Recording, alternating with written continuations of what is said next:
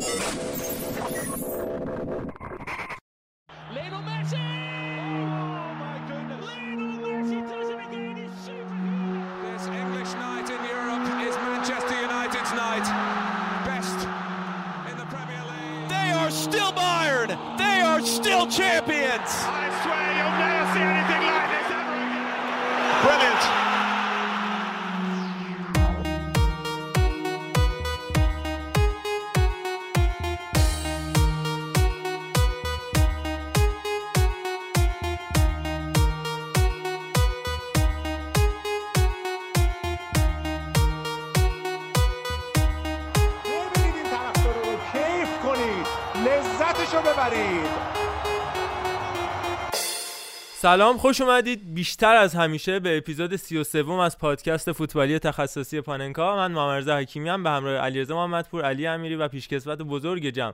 عرفان ارشیزاده امروز در خدمت شما هستیم تا به یه هفته دیگه از فوتبال روز اروپا بپردازیم. اما قبلش من بازم به نوبه خودم تسلیت میگم. هفته گذشته رو که اتفاق اتفاق جدیدی نبود. هفته گذشته بهش پرداخته بودیم اما اینکه رویکرد جدیدی بهش وارد شد و خود من به شخصه سعی می‌کنم حداقل تنها درسی که از این داستان بگیرم اینه که سعی کنم تو زندگیم هیچ وقت و به هیچ قیمتی تو هیچ شرایطی و تو هیچ حالتی دروغ نگم.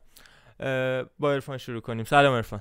سلام خدمت همه شنوندگان عزیز. من همینطور که محمد رضا گفت منم فقط نظرم اینه که غیر از تسلیت و این صحبتهایی که همه جا زیاد می‌بینیم اینه که روی صداقت و شفافیت بتونیم هممون پافشاری کنیم و حداقل اینو مطالبه کنیم و خودمون هم داشته باشیم دیگه تو زندگی علیرضا.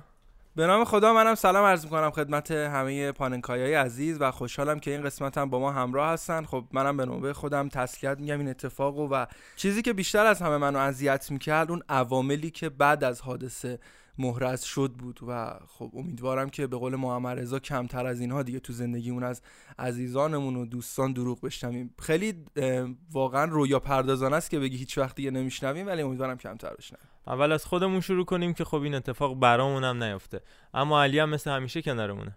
من سلام عرض می‌کنم خدمت همه شنوندگان عزیز پادکست پاننکا. اپیزود 33 رو در خدمتون هستیم و خب صد البته این هفتم تسلیتی که وجود داره و خب مثل هر هفته پیش هم تسلیت گفتیم هفته قبلش هم تسلیت گفتیم فکر می‌کنم.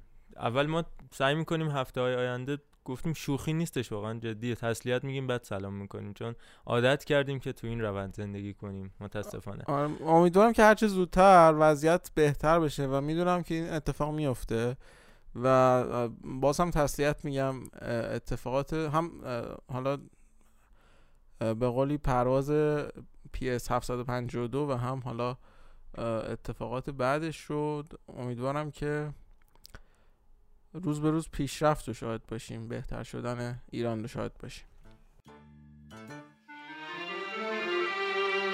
این چه شوریست که در دور قمر می‌بینم؟ همه آفاق پر از فتنه و شر می‌بینم. هر کسی روز بهی میطلبد از ایام علت آن است که هر روز بتر می‌بینم.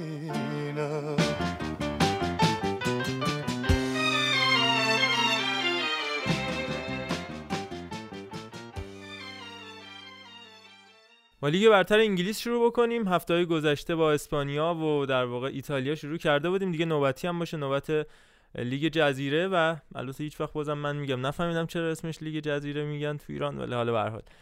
لیگ برتر انگلیسه. کسی هم نمیگه. اینو خودت هی هر حفظش بار می‌کنی. خودم میگم و هر بار میگم خب چرا اینو میگیم خدازاری داریم.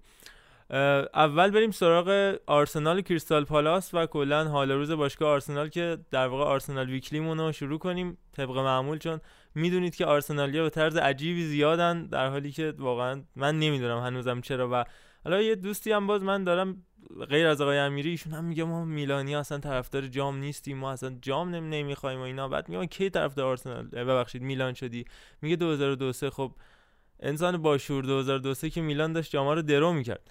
حالا بفرمایید بله. آرسنال چه خبر؟ اگر بازی رو دیده باشید محمد رضا نیمه اول تقریبا همون فرمت بازی های گذشته خودش آرسنال با میکل آرتتا داشت از سر می‌گرفت. بازی مالکانه ای که بعد از اضافه شدن میکل آرتتا و البته ترکیب هجومی که توی زمین می‌ذاره خیلی داره برای آرسنالیا دلچسب میشه. اما خب موقعیت سازیش نیمه اول خیلی کم بود. یعنی یه توپ اومد با حالا پاس قشنگ داوید لوئیس شروع شد پاس فوق العاده دوم و حرکت جذاب اوبامیانگ توپ گل شد و بازم بازی مالکانه آرسنال همچنان تا آخر نیمه اول ادامه داشت ولی با رفتن به نیمه دوم کم کم کریستال پالاس میزبان به بازی حاکم شد و دیگه نقطه قوت بازی هم اخراج اوبامیانگ بود که بازم وی آر نقطه قوت بازی برای کریستال پالاس قطعا دیگه و آرسنال از لحظه که اوبامیانگ رو از دست داد نابود شد اخراجش هم انصافا درست, درست بود. بود یعنی کارت زرد اولی که آیه تیرنی داد خوش شانس بودیم. اگر وی ای آری وجود نداشت و همون کارت زد پاورجا میموند ولی خب رفت وی آر کرد و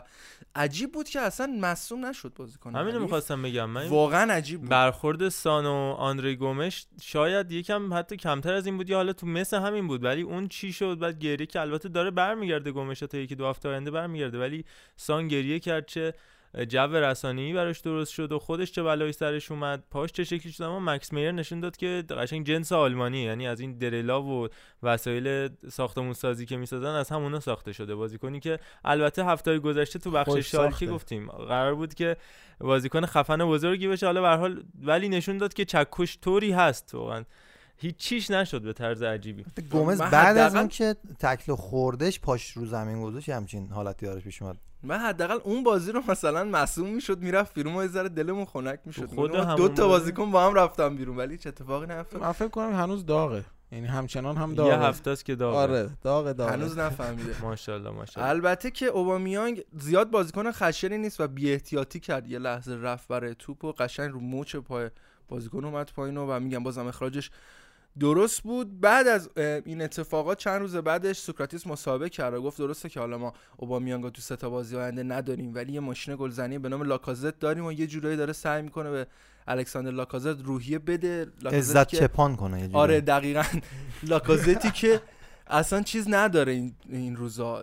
نمی‌دونم توپاش نمیشینه واقعا واسه گل شدن. امیدوارم حداقل تو این سه تا بازی که اوبامیانگو نداریم که یکی از بازی‌ها جلوی چلسیه یه دقیقه حداقل به خودش برگرده یه شوت بزنه گل شه و تموم. راجع به کریستال پالاس هم بگم که کلا دفاعشون به شدت عتیقه است. یعنی زوج تامکینز و گری کیل که تقریبا تموم شدن گری کیل که پارسال هم مثلا تو چلسی جایگاه ثابتی نداشت. جیمز تامکینز هم بالای 10 12 سال دیگه از دوران خوبش فاصله گرفته. تو وست هم یونایتد جزو دفاعی خوب بود اما دیگه اون بازیکن سابق نیست. حالا یه مارتین کلیو تو دفراستشون داشتن که تو فانتزی برای ما امتیاز می آورد که اونم دیگه با گذشتن از نیمه فصل داره به نسبه ضعیف عمل می‌کنه. سمت چپشون هم ژیرو ریدوالد هلندی هستش که خب به اون هم زیاد نمیشه اعتماد کرد با توجه به اینکه پاتریک فان انهولت باید اونجا بازی کنه اما به دلیل مصونیت غایب بود. و نکته آخرم راجع به کریستال پالاس اومدن جنیک توسون به این تیم که از دقیقه 68 وارد زمین شد شنبه که بازی کرد فکرم جمعه ترانسفر شد و تقریبا فرداش اومد تو زمین. بازی نسبتا خوبی هم به نسبه بازی اول بودنش ارائه داد. تو جنگای فیزیکی حاضر شد و اینکه حالا آنچلوتی چطور حاضر شد همچین مهاجمی از دست بده که به درد تیمش هم می‌خورد؟ برای من جالبه. حالا مویس کین رو شاید بخواد بیشتر ازش بازی بگیره یا کالورت لوین و تو والکات تو نوک خط حملهشون به اورتون کمک بکنن. بریم سراغ بازی بعدی. اگه بچه ها حرفی دارن بگیم اگر نه بریم سراغ فقط جیمز تامکینز سی سالشه. روی حساب بازیش میگی تموم شده یا؟ اون کارکردی که من داشتم ازش می‌دیدم قشنگ نه انرژی میذاشت تو بازی نه عملکرد درستی داشت. ضربات سر نمی‌تونست خوب بزنه و جا هم میموندش. یعنی شاید سنش سی ساله باشه ولی سرعتی که من ازش دیدم تو کورس ها مخصوصا از دو طرف فشار که می آوردش آرسنال نیکولاس پپه و اوبامیانگ که همش رو جا میموند. یه دونش هم recovery درست من ازش ندیدم. حالا این نظر منه. نکته عجیب برای من تو ترکیب این فصل کریستال اینه که هنسی نیمکت نشین شده با اینکه فصل خیلی خوبی رو فصل گذشته داشت و نمی‌دونم واقعا دلیلش چیه. با اینکه احساس می‌کنم الان گوایتا انقدر دروازه‌بان مطمئنی نیست و هنسی می‌تونه جایگزینش بشه. یه زمان تو والنسیا گلر خوبی بودش. تا یک بار فکر کنم گفتم تو پادکست. تا اینکه یه بار رونالدو تو 20 دقیقه جلوش هت‌تریک کرد و کلا رئال پنج هیچ تو 20 دقیقه اول جلو افتاد. از والنسیا از اون به بعد دیگه گوایتا اون گلر سابق نشد. جای خودش هم داد به دیگو آلوز تو ترکیب والنسیا و دیگه تموم شد تا امسال که دوباره شروع شد انگار.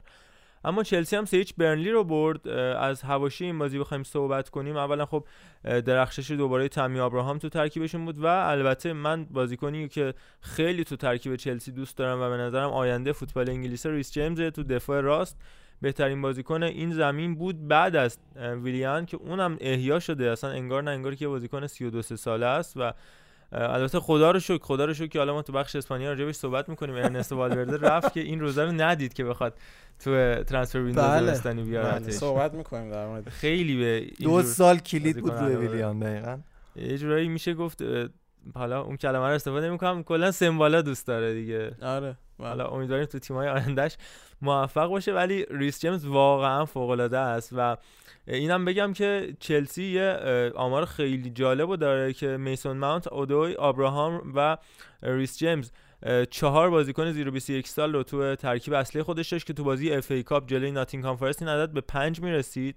و خب این اولین بار در تاریخ چلسی که همچین میانگین سنی پایینی دارن و اینقدر بازیکنایی که توماری توماری هم تو اون بازی بودش که عدد رو به پنج میرسون که این آمار فوق العاده خوبیه. از اون برم سال گذشته هر چقدر از تیم شاندایچ و برنلی تعریف کرده بودیم به شدت دارن ضعیف ظاهر میشن و روی آورده بازیکنای با تجربه و سمبالا هم جمله آرون لنن تو سمت راست تیمش یا تارکوفسکی و نوک خط خب کریس فود سال گذشته خیلی خوب بود اما امسال هم فانتزی ما رو نابود کرد هم در کنار اشلی بارنز همین که تیمش و باید واقعا آفرین گفتش. به نظر من به لمپارد حالا دوست دارم نظر بچه‌ها رو هم بدونم که این آیا افراطی که اینقدر اصرار داره که از بازیکنایی مثل هاتسون اودوی توموری حالا غیر از این بازی که توموری فیکس استفاده نکرده بود ولی آیا افراطی که تو ترکیبش از این همه بازیکن جوان اصرار داره استفاده بکنه یا اینکه موافقید و فکر می‌کنید که در آینده نتیجه بگیره از این اتفاق؟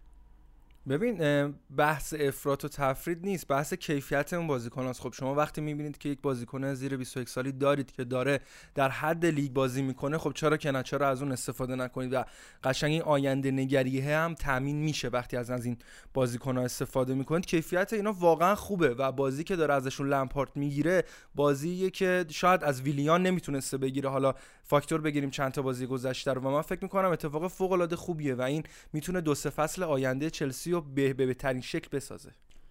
یه چیزی هم من بگم. خود لمپاردم خب مربی جوونیه تازه کارم هست ولی اعتماد حالا مدیریت و هوادارا رو جلب کرده. برای اینکه شما بخواید فشار رو کم بکنی توی همچین رقابت وحشتناکی با اون قولای بالای جدول اینکه به جوونا بازی بدی خیلی توجیه کننده است. یعنی تو اگه به بازی باختت با جوونگرایی توجیه میشه. اگرم که ببری با انگیزه ای که اونا دارن دوباره. و کار به نظر من درستی رو داره انجام میده. در این حال که آینده چلسی رو هم می‌تونه تاچ کنه. الان از بین خب تیم چهارمه دیگه. طبیعتا کسی انتظار نداره لیورپول و سیتی رو بیای بگیری. خب بنابراین می‌تونیم بگیم که جوابم داده و یه اعتماد به نفسی هم خود همین بازیکن‌ها کسب کردن. یه نکته دیگه هم این که تا یه حدودی هم چاره ای نداشته واقعا به خاطر پنجره نقل و انتقالاتی چلسی که تازه باز شده واقعا خب نمی‌تونسته بازیکنی رو هم بگیره و چاره ای نداشته که بره سراغ جوونه آکادمی خود باشگاه که حالا از شانس روزگار به نفعش هم شده بازیکنهای خوب و با کیفیتی از توش در اومدن. این صحبتی که حالا علی رضا می‌کنم به نظر من درسته ولی خب همون صحبت اینه که مثلا چرا ژیرو بازی نمی‌کنه؟ چرا پدرو بازی نمی‌کنه از اول؟ بالاخره مثلا به قول معروف اون چیزی که عرف هستش اینه که مثلا ترکیب اول ویلیان پدرو مثلا ژیرو باشن دیگه. ولی خب میاد به جوانا بازی میده حداقل می‌دونه انگیزه دارن. یعنی این یه چیزیه که از حالات علی هم فکر کنم یه آماری رو می‌خواد بگه. یه آماری هم من خوندم این که اه، بازی- بازیکن چلسی تو ده سال اخیر یعنی از فصل 2008 اه، تا فصل قبلی که هنوز لمپارد سرمربی چلسی نشده بود 18 تا گل توی لیگ زده بودن. بازیکن زیر 21 سال چلسی. اما توی این فصل 2019 2020 18 تا گل توی لیگ و 21 گل توی تمام رقابت ها بازیکن زیر 21 سال چلسی زدن که کاملا نشون میده که چلسی به چه سمتی میره و داره چیکار می‌کنه که فوق العاده است به نظر من. خیلی خیلی هم زود جواب میده. یعنی اونجوری نیست که اکثر تیم آدما مربی فکر می‌کنن که 5 6 سال بعد پاش وایسن.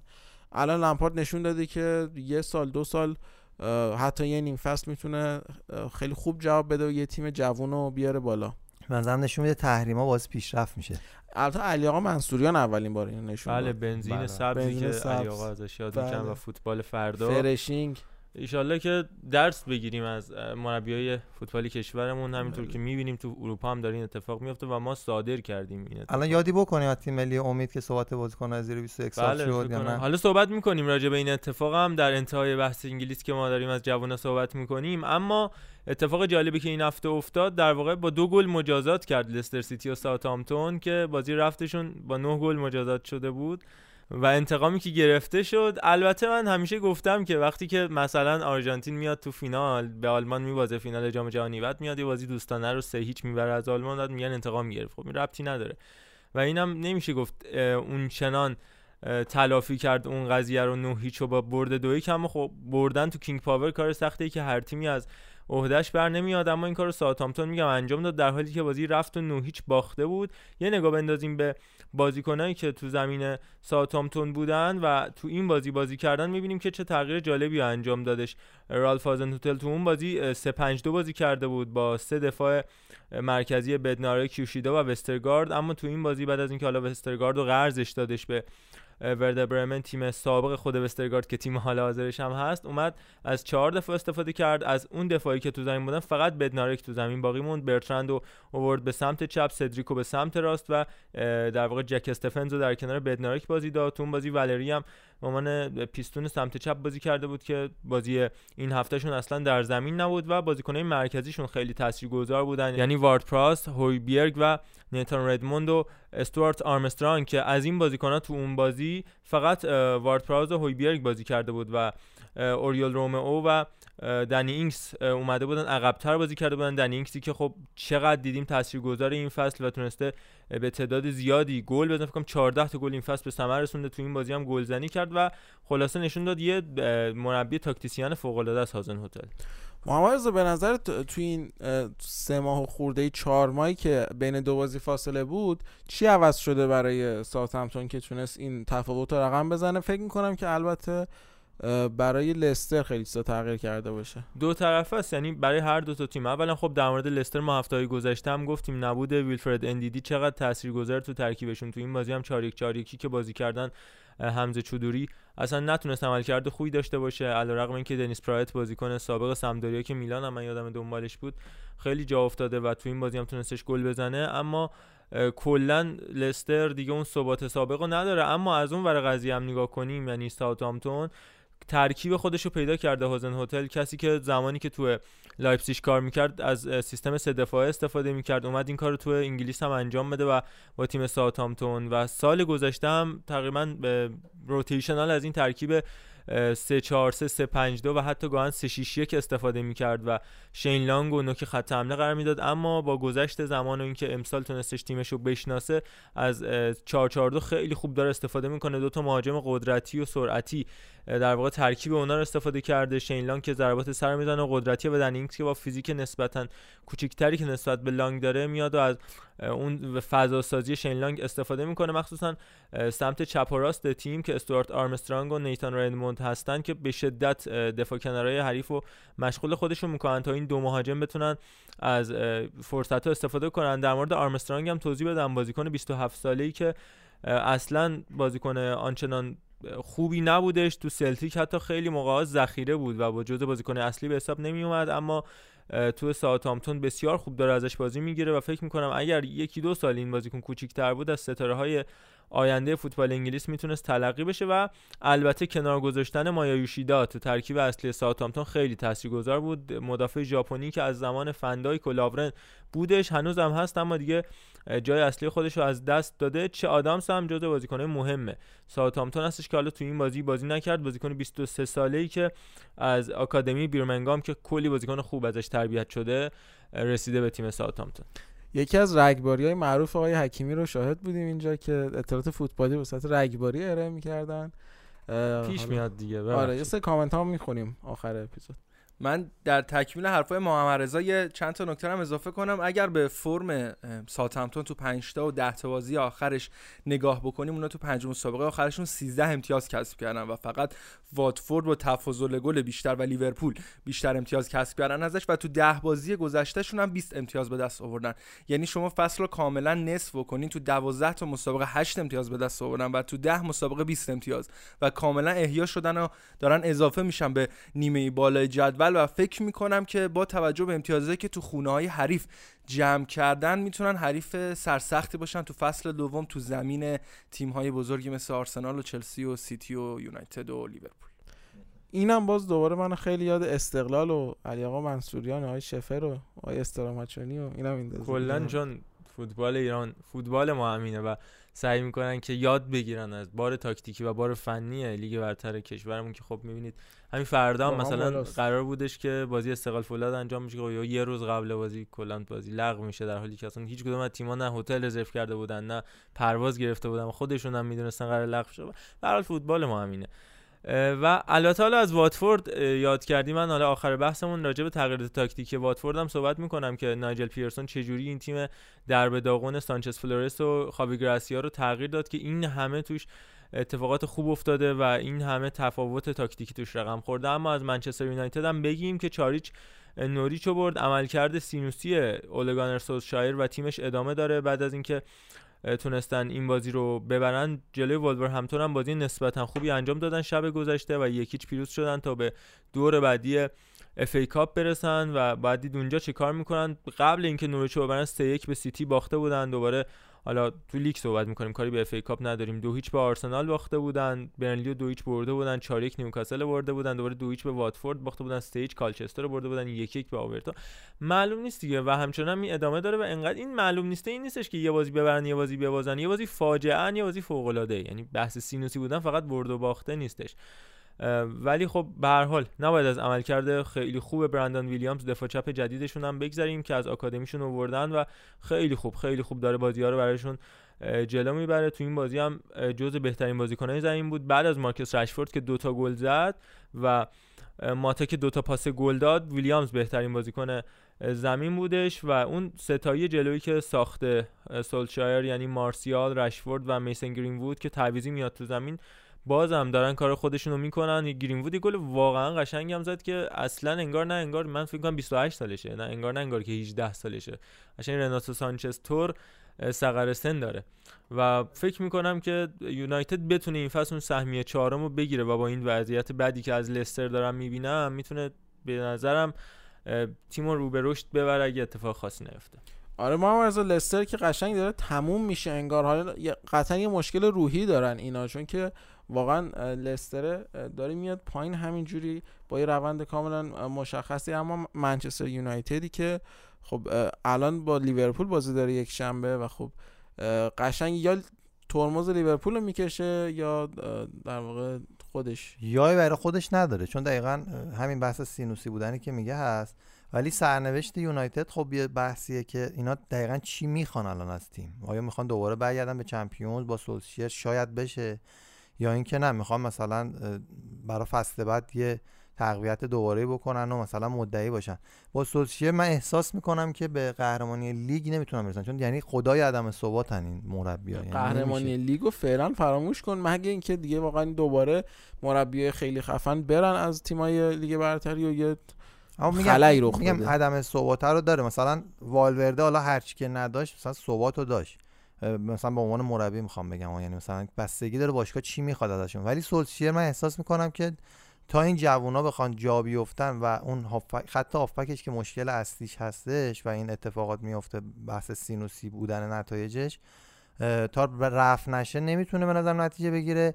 و اینکه این مربی های بیکارم حالا الگری و حالا خود همین والورده و ونگر و اینا هیچ کدوم لینک نمیشن به یونایتد. الگری مال تو این خودمونه. تریبون از والورده مال مربی بیکار مادم ببریم. خدای شکرت واقعا نماز شکر به جا بیاریم اه، یونایتد نمی‌خواد بالاخره تغییر بده تو مربی. یه جوریه نه، تا میاد بذاره کنار یه برد خفن میاره دوباره. فکر کنم با سولشر دیگه به صلح رسیده دیگه قراره با هم کار بکنن. پوچتینو هم البته همیشه سایش هست بالا سر سولشر یعنی نه این چیزی میگه نه اون چیزی میگه اما همه این سایه رو رو سر این می‌دونن. خب آخه چی میشه تهش؟ یعنی یونایتد بین چهارم تا ششم دیگه به نظرم. می‌تونه بیاد بالا. ببین عرفان به نظرم همین تیمه که الان داره تیم اصلا بدی نیست و خیلی وقتا یقه تیمای خیلی بزرگ مثل لیورپول هم می- می‌گیره. اما به نظرم در واقع تنها مساوی لیورپول در لیگ به یونایتد بوده. و خب فکر می‌کنم فصل بعد یا حالا همین ژانویه با برطرف کردن یه سری نقص اساسیشون توی ترکیب بتونن واقعا تیم بهتری بسازن. می- به نظر من من یونایتد با سولشر می‌تونه در ضعف گواردیولا در ضعف حضور چلسی خوب در ضعف حضور یک آرسنال قدرتمند و در ضعف در واقع حضور تاتنهام قدرتمند دوم باشه حداقل. ببین دقیقا داره خلاف. فلسفه فرگوسن کار می‌کنه. یعنی فرگوسن می‌گفت لازم نیست اون پنج تا بالا رو ببرید. مهم اینه که بقیه تیم‌ها رو ببرید تا بخواید قهرمان فقط بشید. پنج دقیقاً تا رو می‌بره. بالا رو می‌بره فقط. به بقیه هم قشنگ میوازه حالا نمی‌دونم من که فکر می‌کنم تاتنهام میاد جزو چهار تا. تا آخر فصل. تاتنهام که خیلی اصلا دشواری داشته این چند وقت اخیر. مورینیو آخر این فصل دشواری داریم. تاتنهام. واقعا بده. تا تاتنهامه ببین نمیشه گفت بده ها ولی انگار خیلی دارن تلاش می‌کنن. بازم همه چیز اتفاق نمیفته حالا بازی تاتنهام لیورپول هم صحبت می‌کنه صحبت می‌تونیم بکنیم در موردش. من فقط بگم که برونو فرناندز هم نمایندهاش تو لندن و حالا در منچستر هستن و اگر اتفاق خاصی نیفته تنها خرید زمستونی من یونایتد می‌تونه برونو فرناندز کاپیتان و بهترین بازیکن اسپورتینگ لیسبون باشه. انگلیس تا کی باز به قول معروف پنجره و انتهای ژانویه باز خواهد بود. دیگه الان یک تا 16 همه 14 روز آخرشه. دیگه. دو هفته. دیگه مونده آره آره. بودن دو تا نکته ارفان اول اینکه اصلا شما چرا لستر و چلسی رو فاکتور گرفتید و احتمال داره تا آخر فصل همین دوتا تیم سوم چهارم بمونن نه چلسی و اصلا. آره دیگه. سهمیه ای به آرسنال و چلسی و تاتن به آرسنال و منچستر و تاتنهام این اصلا نرسه و اصلا واسه سهمیه لیگ اروپا این تیم‌ها بجنگن و نکته بعدی اینه که باید ببینین تیم چه هدفی رو می‌خواد دنبال کنه برای تعویض مربی ببین نگاه کن آرسنال یوهو شروع کرد از سهمیه گرفتن فاصله شدید گرفتن و مربیش عوض شد.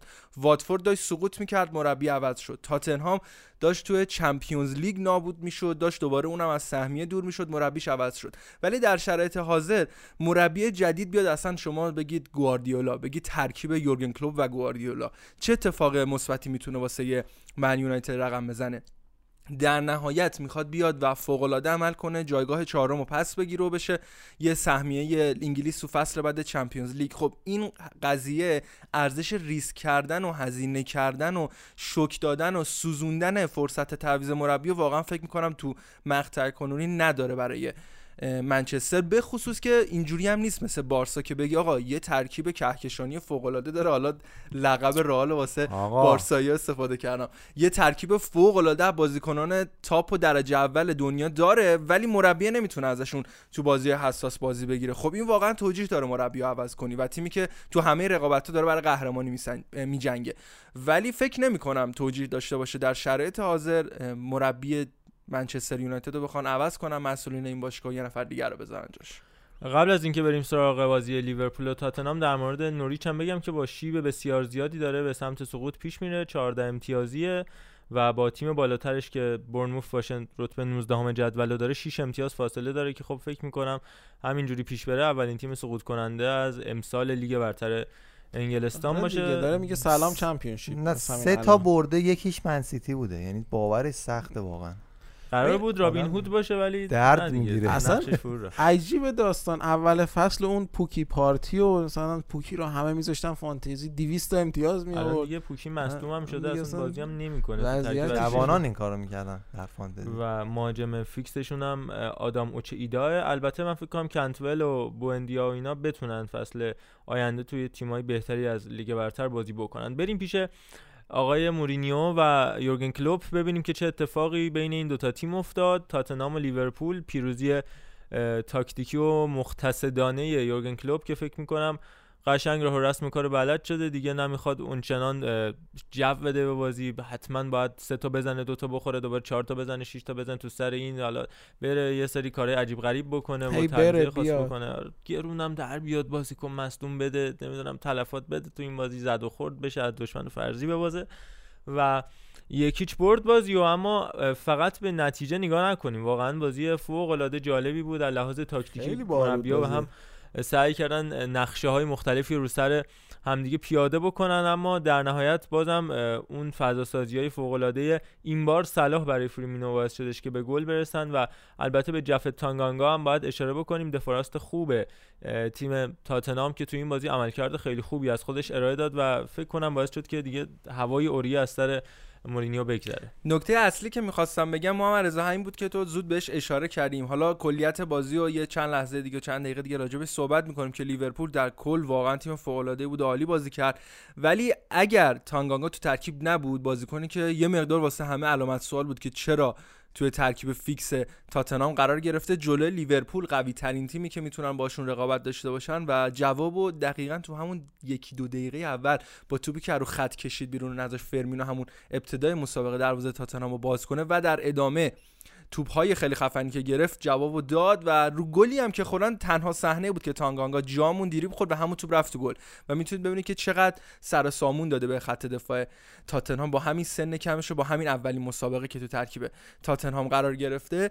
تیم مورینیو این بازی انصافا فکر می‌کنم اونقدر هم بد نبود و خوب بازی کرد و شاید روی صحنه های به خصوص نیمه دوم مستقباخ نبود به خاطر اینکه لیورپول یه ذره عقب‌تر کشیده بود و حملات گسترده و یک پارچه شو تو نیمه اول تو نیمه دوم تکرار نکرده بود و موقعیت سوزی های تیم ملی امیری‌طور و شجاعی‌طور داشتن خراب می‌کردن و توپی که واقعا لوسلسو رو خط عملا زد نزدیک های نقطه کرنر و واکنش عجیب غریب مورینیو واقعا طبیعی بود که همچین واکنشی رو ازش ببینیم. فکر می‌کنم لیورپول اگر یه ذره خوش شانس بود می‌تونست با یه مساوی یک یک زمین و مسابقه رو یعنی در واقع تاتنهام اگه یه ذره خوش شانس بود می‌تونست با مساوی یک یک زمین رو ترک کنه.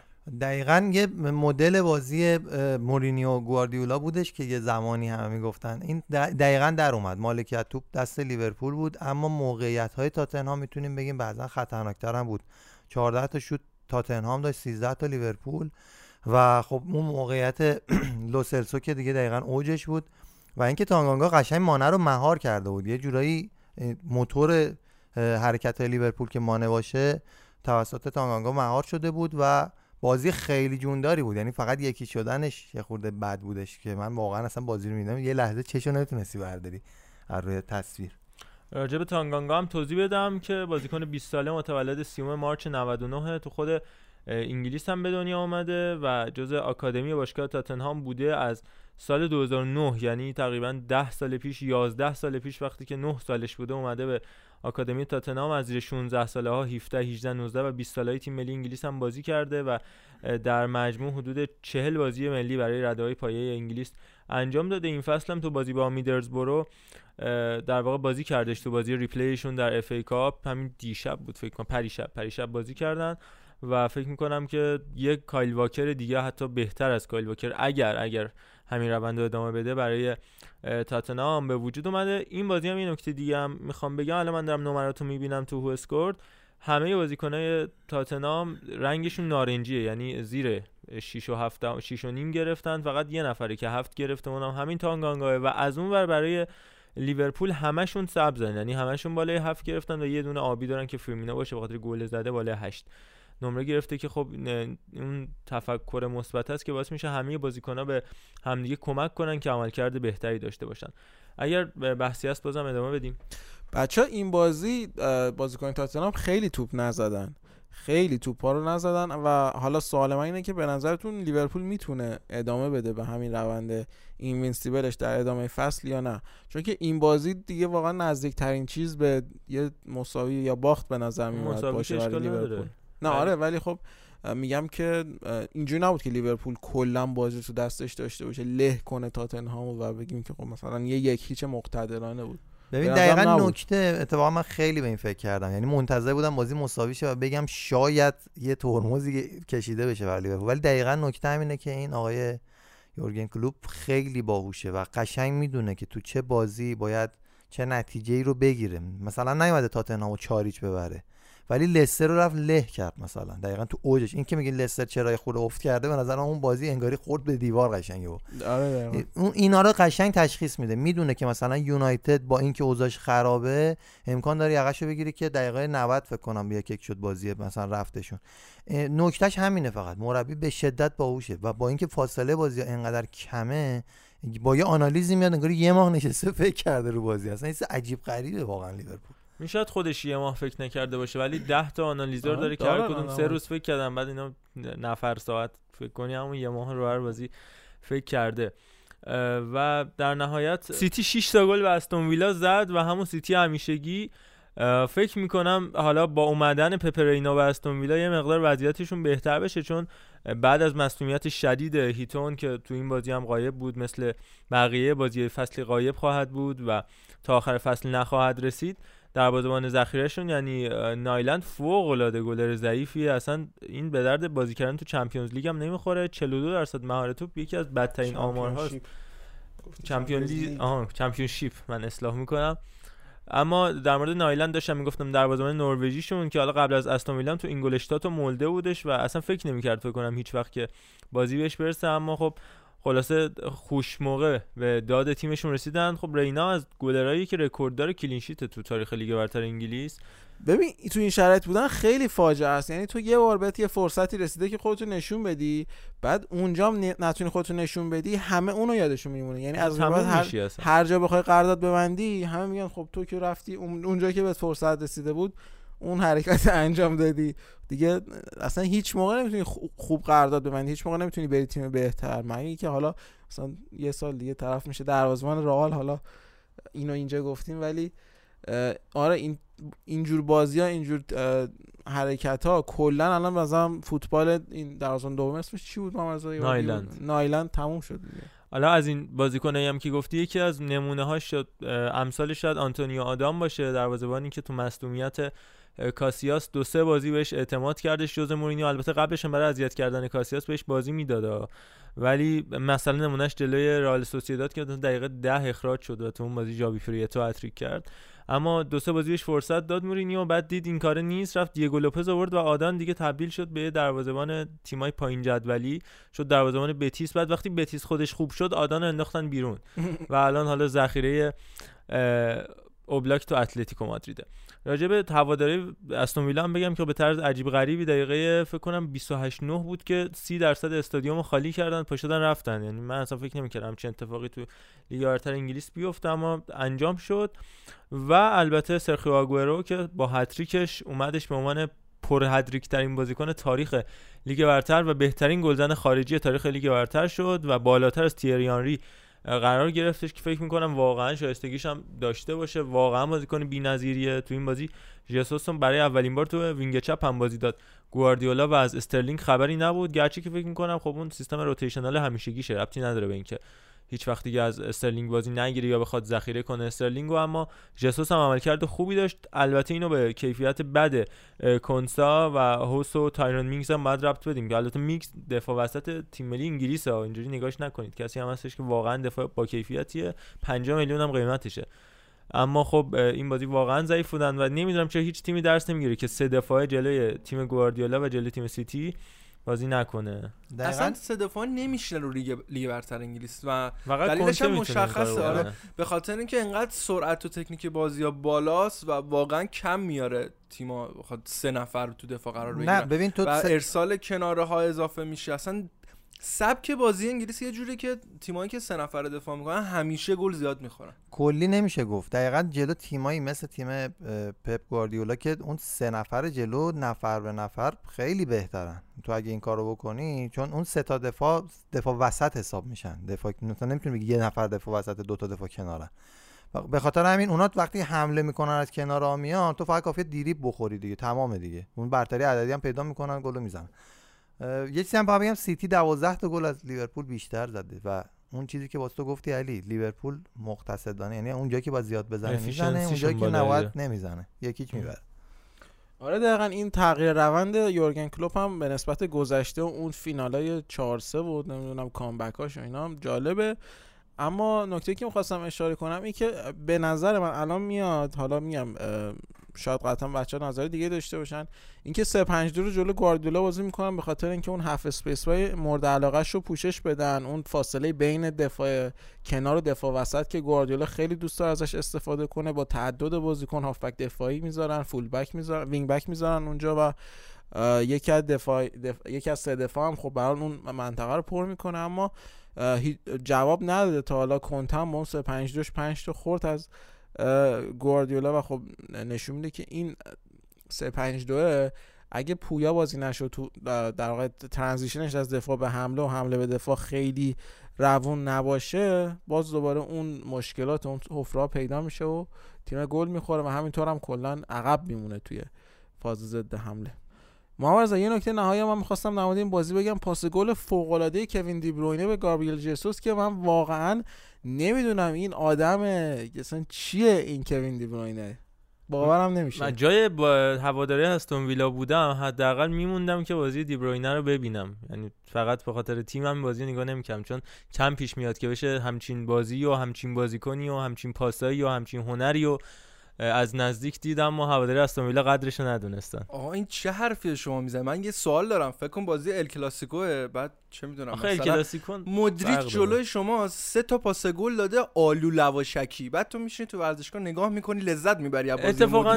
در چون خودمون باره- جاوی رو داشتیم ما که خب در نمی‌شیم واقع اقنا. رسیدیم در این باره ولی ولی در این باره می‌تونم یه مثال بیارم که اینو نقص کنه حالا رئال که بح- بحثش فرق داره. سیتی و استون ویلا برگردون رونالدو هم فرق. داره سر یوونتوس. اونو مثال نزنی. کلا رونالدو هم قضیهش فرق داره. از برگردون رونالدو لذت بردی؟ چون اونجا کنارت بودم می‌دونم اصلا لذت ما کلا نبردی. سه چهار بار با علی آقا رفتیم. یه فوتبالی ببینیم که در اون سه چهار بار سه چهار مرحله مختلف چمپیونز لیگ بود که رئال حریفا رو در واقع نابود کرد و قهرمان شدن سعی می‌کنم کنار شما فوتبال نبینم. چون بله. ببینم تیمم نمی‌بره یا اگه ببره مثل بازی با لیورپول اون کامبک رو در برگشتش می‌خوره. اه، ولی اینو می‌خواستم بگم که نحس. آخرین باری که از بازی یه تیمی لذت بردم و تیم مقابل تیمم بود همین بتیس کیکستیم بود که 4 3 بارسا رو برد و واقعا لذت بردم از طرز بازیشون که در نهایت بازی. تمرینی بارسا و بارسای بی رو داشتم فکر می‌کردم خجالت بکش خجالت بکش حالا اینکه مربی شما الان دست بر قضا هم مربی شکست خورده تو مسابقه بی بوده در حال. حاضر بی تاثیر نیست کاملا تاثیرگذار من ما در می‌شناسم اپیزود پیروز سه بودن. یا پنج بود فکر کنم که در منزل شما تج... بله بله. اون موقع این. تجهیزات رو نداشتیم. اونجا گفتیم کیک ستین. رو خدا رو شکر موجوده فایلش آره آره این مدارکش نشون بدم. کیک ستین ملقب به آقای ستین. ستی بله. اینو محمد خیلی وقت میگه. یعنی دقیقا سال هاست که میگن کیک ستین خیلی مربی خوبی خیلی خوبه خیلی خوبه و بالاخره اومد بارسا. گویا گوش میدن پادکست ما رو. در مورد واتفورد هم می‌خواستم بگم حالا جلسات بعدی مفصل راجع بهش حرف می‌زنیم اما فقط راجع به تغییرات ترکیبشون بگم. تیمی که بعد از تغییر مربی دو هیچ یونایتد رو برد با شفیلد فوق العاده وایلدر مساوی کرد استون ویلا رو برد ولورهمپتون رو برد و همینطور برنموف و تر- ترنمیر روورز اما البته سه سه مساوی کرد که حالا بازی replay ش انجام خواهد شد در FA Cup. اما تغییراتی که ایجاد کرده و ترکیبی که ساخته یه 4 2 3 که بسیار پویاه از یه دفاع وسط تو سمت راست دفاعش استفاده می‌کنه. یعنی آدریان ماریاپا بازیکنی که از بعد از حضور نایجل پیرسون بیشترین پیروزی در جداله یک در مقابل یک داشته. بازیکن جامائیکایی که از کریستال پالاس آوردن. تو دفاع وسطشون از کریگ کثکارت و کریگ داوسون استفاده می‌کنه. یه زوج بسیار مسن و با تجربه که واقعا خوب عمل کردن. مخصوصا داوسونی که بعد از دوران عجیب و غریب و بعدش تو وست بروم واقعا به دوران خوبش برگشته. آدم ماسینا رو از ایتالیا آوردن و بازی نمی‌کرد. جای خودش رو به خوزه هولباس داده بود تو ترکیب اصلی در زمان گراسیا و کیک سانچز فلورس که خب با اومدن پیرسون جای ثابتی پیدا کرده از بهترین دفاع کنارا شده. حتما تو فانتزی بخرینش ماسینا رو تو دفاع چپ اگر امثال رابرتسون ندارید. و double pivot اتین کاپوئه ناتان چالوبا که خب چالوبا می‌دونی از محصولات آکادمی چلسی هم هستش که شاید می‌تونست همچنان به چلسی کمک بکنه. در دو طرف خط حمله سار و دلوفئو و عبدالدوکوره و تروی دینی که دینی اومده دوباره فیکسش کرده و ذخیره کرده آیزاک ساکسز و اندری گریو برای من می‌تونه جالب باشه. آره کلا هر جوونی می‌بینی تو انگلیس از محصول آکادمی چلسی هست مگه اینکه خلافش ثابت بشه. و محمد رضا ترویدینی هم اگه یادت باشه گل دهه رو زد حالا اگه یاد باشه کدوم گل گل به در واقع همون کامبکر رو میگی به لستر لستر دیگه آره دیگه. همون که صح- صحبت کردیم آنتونی ناکارت پنالتی خراب کرد آلمونیا آره. و آره. و حالا می‌دونید توی اون بازی کیا روی نیمکت لستر بودن هریکین و جیمی واردی هریکن کنم. جیمی واردی آره هریکین جیمی واردی و گفتیم مربی چیزم واتفورد هم که جان فرانکو زولا بود تو. کلا اون زمین رو میگشتی در واقع یک میلیارد یورویی صاحب می‌شدی. بازیکن ها و مربی عجیب غریبی تو اون زمین بودن و دینی همچنان همونقدر پیره و همچنان همونقدر شیکم داره و همچنان هم همونقدر خوبه. اصلا چیز عجیبیه. دقیقا الان داشتم قیافه رو می‌دیدم. هفته بعدم با تاتنهام بازی داره چه بازی این؟ کلا واتفورد تیم عجیبیه.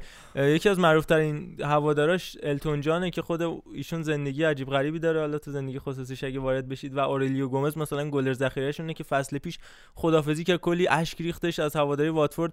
ودا کردش. گفت می‌خوام برم کشیش بشم و لباس روحانیت پوشیده بود تو اینستاگرام خودش قرار داده بودم و دوباره برگشت. الان یه قرارداد جدید امضا کرد باز شد گلر ذخیره واتفورد. انگار که خوشش نیومد که به کشیشیت وارد بشه اورلیو گومز و خلاصه تیم عجیب غریبی واتفورد که ما راجع به تاکتیکاشون و طرز عملکردشون هم صحبت خواهیم کرد تو هفته های آینده دو تا از در واقع حاشیه های خاص لیگ برتر هم در حد 3 4 دقیقه با هم مرور کنیم و تموم کنیم بحث انگلیسیمون یکی مشتری آرسنال بودش که اومده و می‌خواد این باشگاه رو بخره یعنی الیکو دنگوت یا زنگوت. حالا اگر بخوایم به صورت دقیق تر تلفظ کنیم که واقعا پیشنهاد وسوسه انگیزی داده بعد از آمریکایی‌ها و روسا و چینی‌ها و عرب حالا نوبت آفریقایی‌ها رسیده که بخوان پول خرج کنن. تاجر 63 ساله نیجریه‌ای که شبکه یا نتورکسش حدود 10 بیلیون یا 10 میلیارد دلاره که اعلام کرده که می‌خواد سال 2021 به هر قیمتی که شده آرسنال بخره.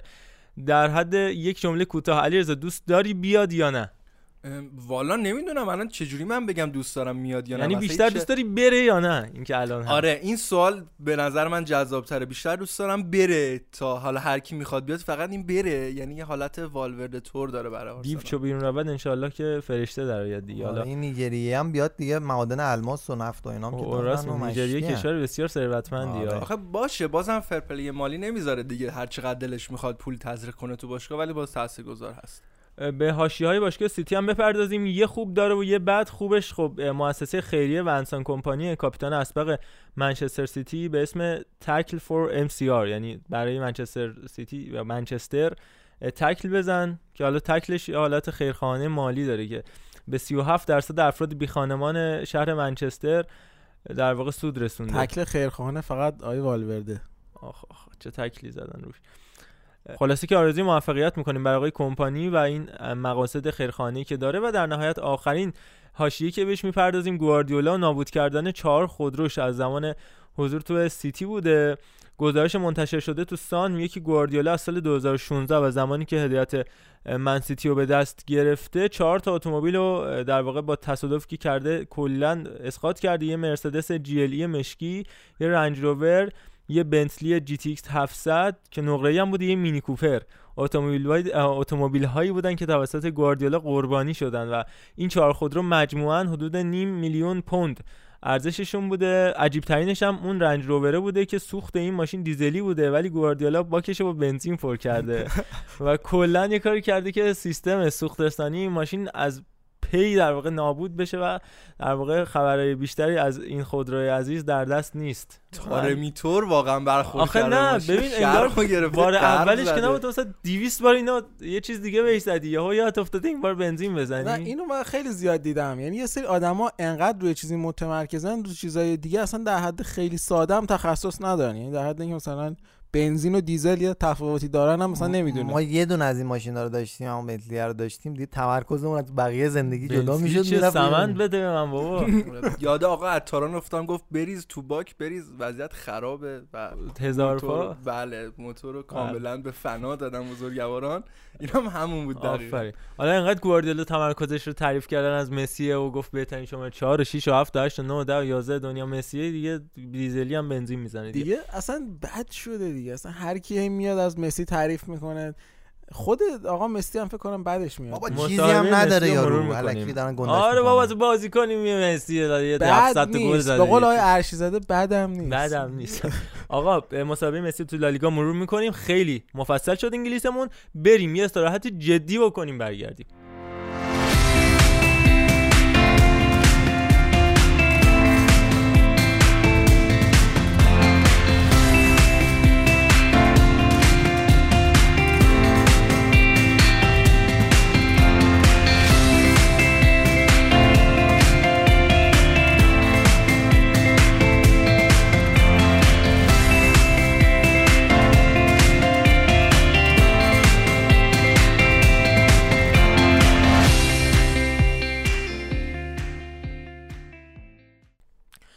برگشتیم با بخش دوم که سعی می‌کنیم موضوعات متفرقه رو آلمان و, و بحث دیگه ای که داریم و با اسپانیا ترکیبی بزنیم و یه چیز پر رو ازش در بیاریم دیگه. ببینیم چی میشه. خب آلمان فوتبالش تعطیل اما حاشیه هاش خب طبیعتا تعطیل نیستش یه دو تا حاشیه بزرگ داشت این هفته فوتبال آلمان که هر دوتاش در نوع خودش می‌تونه جالب باشه. یکی گاف بزرگ آقای کلینزمن بودش که خب مدرک مربیگریش رو تو کالیفرنیا جا گذاشته دیگه. این بنده خدا یادش رفته مدرکشو بیاره بعد اینجوری هم نیستش که الو پیک کنه دیگه. کلا قضیه کنسله. میگن الو شاید سجاد می‌کنن براش. سجاد کیه؟ همون پهبادای آیز آها از پست پلاس. بله. البته اون مجوز نداره. وزیر جوان هست به هر حال. اه، بعد خب سنجیده تر عمل کنه آقای کلینزمن.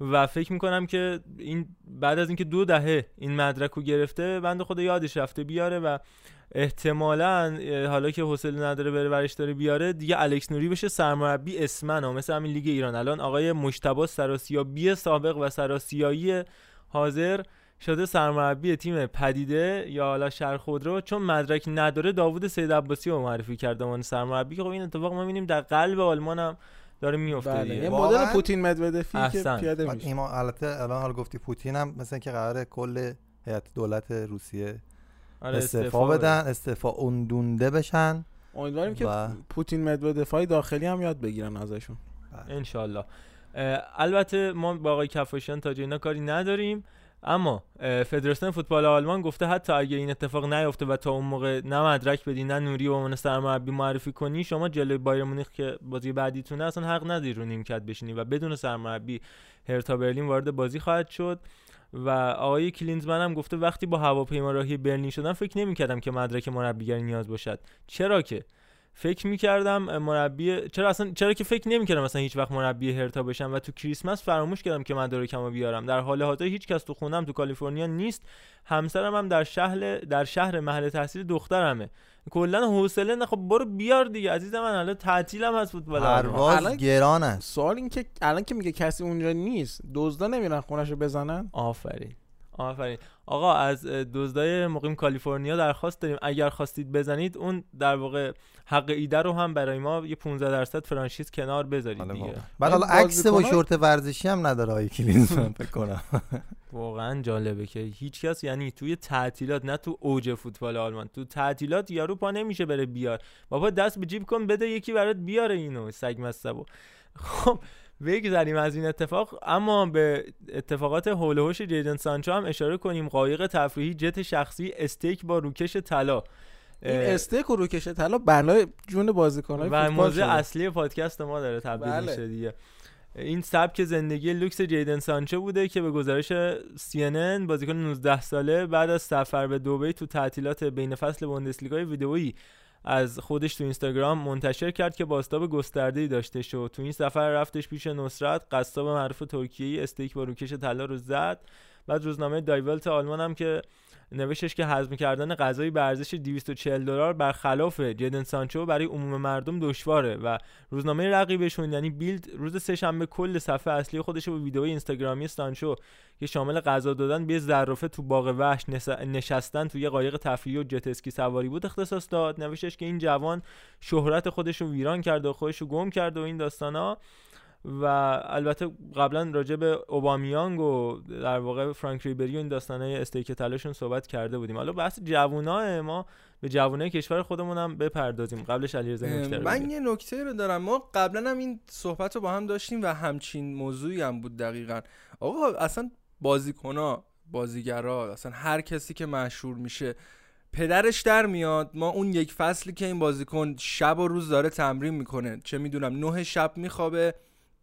از همه چیش می‌زنه خونوادهش رو نمی‌بینه تفریحی نداره. اینا رو هیچ کدوم نمی‌بینیم. و این تفریحاتی که حتی شاید کمتر از یک ماه بشه رو می‌بینیم. من فکر می‌کنم دیگه واقعا همینه. ما هر کدوم هم جای این بازیکن باشیم بدتر از این کارا می‌کنیم بیشتر تفریح می‌کنیم که کمتر نمیشه. به خاطر اینکه خب کی باید این کارا رو انجام بده؟ مگر همین سلبریتی ها نباید انجام بدن؟ پول در میارن که خرج کنن و همین کارا رو انجام بدن دیگه. مگه غیر از اینه؟ و من نمی‌فهمم واقعا این چه فازیه که همه میگن نه تو نباید این کارو بکنی. خب اینا وجود داره. این قابلیت ها این تفریح ها وجود داره. اصلا واسه افراد خاصی مثل بازیکنای معروف فوتبال مثل جیدن سانچو مثل چه می‌دونم فرانک ریبری برای کریم بنزما. و ببین خب یه خورده چیزی که میگی رو قبول دارم ها ولی قصه توی فوتبال با حالا سایر سلبریتی ها فرق می‌کنه. این به خاطر اونه. بالاخره به زندگی ورزشیشون شاید یعنی آسیب بزنه. مثلا مدل ایرانیش که مجاهد خزیراوی رو همه یادشونه یا خیلی از جوانای دیگه که صحبتشون میشه مثلا. یا توی اونورم معروفن دیگه مثلا حالا باز تو ایران مدل خوبش مثلا کریم باقری همه میگن که آقا این اصلا انقدر منظمه چون داره کار ورزشی می‌کنه این خیلی مهمه. البته اینم بنده خدا کاری هم نکرده به تو تعطیلات رفته تفریح کرده. رفته یه استیک خورده. یه سالم نبوده یارو سرویس شده. شاید مثلا 10 سال حتی بیشتر تمرین کرده انگلیسی تو آلمان و همونقدر که حال آلمانی‌ها رو تو انگلیس می‌گیرن و به حاشیه‌هاشون دامن می‌زنن از اون می‌خوان پاتک بزنن. این هم هست آره یعنی یه بازی رسانه‌ای بیشتر. چون ببین مثلا طرف سیگار نکشیده. توی یه کلاب مثلا با وضعیت نامعقول نگرفتنش. فقط رفته یه تفریح کوچیکی اون واسه ما نامعقوله. آره. نه نه اونا میگم معقوله. ولی خب برای بازیکن فوتبال نه. مثلا بازیکن فوتبال اگر یه سری چیزا رو مصرف بکنه برای بدنش ضرر داره. برای کیفیت بازی ضرر داره. مثل سیگار مثل مشروب مثل هر چیز دیگه قربون آقا زیدان برم که سیگار می‌کشید و کارشون. آره. همچنان بوفون ولی داره این ولی وقتی تو مثلا یه غذای لوکس می‌خوری دیگه ضرری نه اونم فقط تو یه وعده. خب اون جذب میشه دفع میشه تمام میشه میره و واقعا اون بازیکن عادی زندگی زاهدانه مد نظر بوده. اینجا باید خدا رو شکر خدا رو شکر. خب بریم بعدی. اما میگم راجع به جوونا گفتیم و جیدن سانچو سرم به تیم ملی امید خودمون بزنیم. که چه اتفاقاتی افتاد. حول این تیم ملی نمی‌خوایم حالا زیاد راجع بهش بحث کنیم اما به حال فوتباله و ما رو آزار میده اینکه خب 48 سال شد که ما المپیک نرفتیم. 48 سال که امیدهامون داره ناامید میشه و عجیبه دیگه. اتفاقات و در واقع ترکیبایی که استفاده شد تو این مسابقات خیلی سریع بهش حرف بزنیم بعد وارد اسپانیا و ماجرای خاص کیک ستیم بشیم که چطور میشه از کنار گاو بودن به کنار بازیکن کنار گاو ها بودن. اول دنیا رسید. گاو ها بله. چطوری آدم گاو میشه؟ آقای حسینی میگه به مرور. شهاب حسینی. بله. البته نویسنده خوب اسخر فردی بود. تیم ملی امید عرفان نظرت؟ والا نظر کلی این که من فقط یه چند تا سوال می‌پرسم. بی زحمت شما پاسخ بدین. من چرا من دقیقش یادم نیست. آقای استیلی از کی شدن سرپرست تیم ملی؟ سرپرست یا سرمربی؟ نه سرپرست. سرپرست از خود زمان کرانچر تقریبا دو سال پیش. خب بعدش که ایشون سرپرست بودن چند تا مربی عوض کرد؟ سرمربی عوض کرد تیم؟ دو تا کرانچر مجیدی و خودش. خب احسن بعد خودش شد دیگه بله، سرمربی بله. این دور باطل رو ما همیشه داریم می‌زنیم سر تیم ملی امید. یعنی یه کاری که میشه زودتر انجام داد اصلا کاری به غلط و درستیش ندارم. دیر انجام میدیم. بعدش دقیقا مصاحبه های قابل پیش بینی پس از هر بازی ما زمان نداشتیم. ما زمانمون کم بود و فلان بود. آخه تا کی واقعا؟ یعنی من گفتم نسبتی که ایشون به تیم ملی حسی که ایشون به تیم ملی و رفتن ما به المپیک داره رو می‌تونیم به نسبتی که مسئولین به وقایع اتفاق افتاده توی مملکت دارن به قول رو تشبیه بکنیم. و اینکه اصلا بعد بازی احساس می‌کنی که هیچ اتفاق نیفتاده. طرف میاد میگه من مسئولیت رو به عهده می‌گیرم. مثلا آفرین که به عهده گرفتی مسئولیت رو خیلی کار بزرگی این کردی. کاسه آب رو شما بریزی مسئولیتشو به عهده بگیری اون آره. آب به کاسه بر نمیگرده واقعا. یه فازی که با این حیف اینه که این جمع کن برو. آره حیف اینه که این نست. من اصلا بحث فنی اتفاقا ندارم. خیلی هم میگن قائدی رو زودتر میوردی محبی رو مثلا از اول میذاشتی. اصلا این بحثا نیستش. اختلاف خیلی کمه توی این سن و سال بین تیمایی که وجود دارن و فقط کافیه که تو به جزئیات توجه کنی. ابزارش هم که داری. یه بازی رو کافی بود. مثلا ما ازبک رو میبردیم یا یه گل نمیخوردیم یا همین چینو دقیقه 90 گله رو می‌زدیم صعود می‌کردیم. اتفاقا به نظر من خوبه که ما نتونستیم صعود بکنیم. چون اینکه بدون این مشکل یعنی این خانه از پایبست ویران است. واقعا اینجوریه. یعنی با همه نقدی که من به عملکرد استراماچانی داشتم که گفتم حالا تیمو رها کرد این داستانا اما این عملکردی که از امثال مهدی قایدی دیدیم توی این بازی ها فقط سه بازی از سه فصلی بودش که توسط مربی های بیدانش از کاری ندارم ایرانی یا خارجی. اصلا ما بحث فوتبال خارجی هم داریم انجام میدیم. از نایجل پیرسون و واتفورد گفتیم که چقدر متحول کرده این تیمو. اما فقط سه بازی از سه سالی بود که مهدی قایدی زیر دست مربی کم دانش و بیدانش. حالا چه شفر چه دیگر مربیا در واقع بازی می‌کرد و توی یه نیم فصل تونستش 8 گل و 5 پاس گل به ثبت رسونه دوباره همین برگشت زیر دست یه مربی ناکارآمد و تبدیل شد به همون چیزی که بود و بازیکنی که خب دیریبای هرز می‌زنه و در نهایت یه پنالتی فقط گرفتش که اونم نبود. من نمی‌دونم چجوری با وی آر این پنالتی اعلام کردن اما اصلا پنالتی نبود و بازیکنی که کمتر از 166 7 سانت قدشه باید بلا استثنا تمام توپا رو سرش سانت بشه. این بنده خدا هم فقط نگاه کنه اینا میان بالا سرش اصلا بدون پریش سر رو می‌زنن مدافعین حریف. عجیبه واقعیت دیگه این مثلا بحث فنی که میگم نداره که. ولی دفاع وسط داری. و میای هافک وسط تا هافک هجومی تو بال چپ تو می‌ذاری دفاع وسط. اتفاقاتی که در هیچ کجای دنیا ما نمی‌بینیم و باز باید من نمی‌دونم اینا رو چرا سر تورنمنت ها به ذهنشون می‌رسه؟ یعنی مثلا بازی اول تورنمنت بازی دوم به ذهنشون می‌رسه این کارا رو همینو می‌خوام بگم. کل داستان آیا غیر از اینه که شما تحریک بشی که بگی آقا من این تیمو ببرم؟ المپیک دیگه تمامه؟ یعنی خودتون رو بذارید جای حمید استیلی. افتخارات مربیگری چی بوده که چندین بار فقط پرسپولیس برده تا مرد سقوط؟ یعنی خود پرسپولیسیا بیان بگن. حالا شاهین بوشهر که اصلا انداخت. ولی آقا تو با چه با چه انگیزه میای؟ صرفا این نیست به نظرتون تحریک نمیشه. اگه این تیم بره تقی به توقی بخوره بره المپیک تمام است. کم چیزی نیست. ایشون یه گل با آمریکا زده 20 ساله داره با همون تموم شد. در واقع ارتضاع می‌کنه. بعد اصلا واقعا نکته که علی گفت ما هیچ بازی دوستانه نداشتیم که بخوایم آقا این ترکیب رو تست کنیم امید نور افکن بیاریم من فکر می‌کنم داستان می‌دونین؟ خب همون. می‌دونین داستان چیه؟ ما ارزا من فکر کنم یه مربی یوها عوض میشه. خب حمید استیلی میگه ای من بخوام با همون 11 تای قبلی بازی کنم که میگن خب این همون شد دیگه چرا مربی عوض کردید؟ بذار من یه حالا هندونه در بسته طور یه تغییری بدم. اگر گرفت پس فردا میگم آقا دیدید چه حرکت خفنی زدم؟ من از رو علم فوتبالی مثلا امید نورافکن یه خط اومدم عقبتر بازی دادم. به این دلیل به این دلیل به این دلیل. ما خیلی خوب بلدیم موفقیت هامون رو توجیه کنیم و خیلی دلایل قشنگ و روبان پیچی شده پشتش بذاریم. ولی تو شکستان نه. متاسفانه همیشه پاس میدیم گردن بقیه و ته تهش یه وقتی می‌بینیم همه چی نابود شده گردن گرفتن ساده. و موقعیت سوزی هایی ما داشتیم از دست می‌دادیم که واقعا واسه مهدی تارمی هم قفل بود و تو پایی که حیف کردیم و اینکه من نهایتا دوباره ارجاع میدم دوست دارم همه کسانی که این پادکست رو میشنون اپیزود پنجم تکل از پشت نوید خورم خورشید رو گوش بدن. به نظرم دلیل اصلی عدم موفقیت این تیم امید هم همون دلیلی که نوید تو اون اپیزود میگه و واقعا صحبت دیگه ای نمیمونه. یعنی مثلا حتی بحث تاکتیکیش خیلی ضعیفتر از حالا بحثای جامعه شناسیشه که نوید میگه اونجا.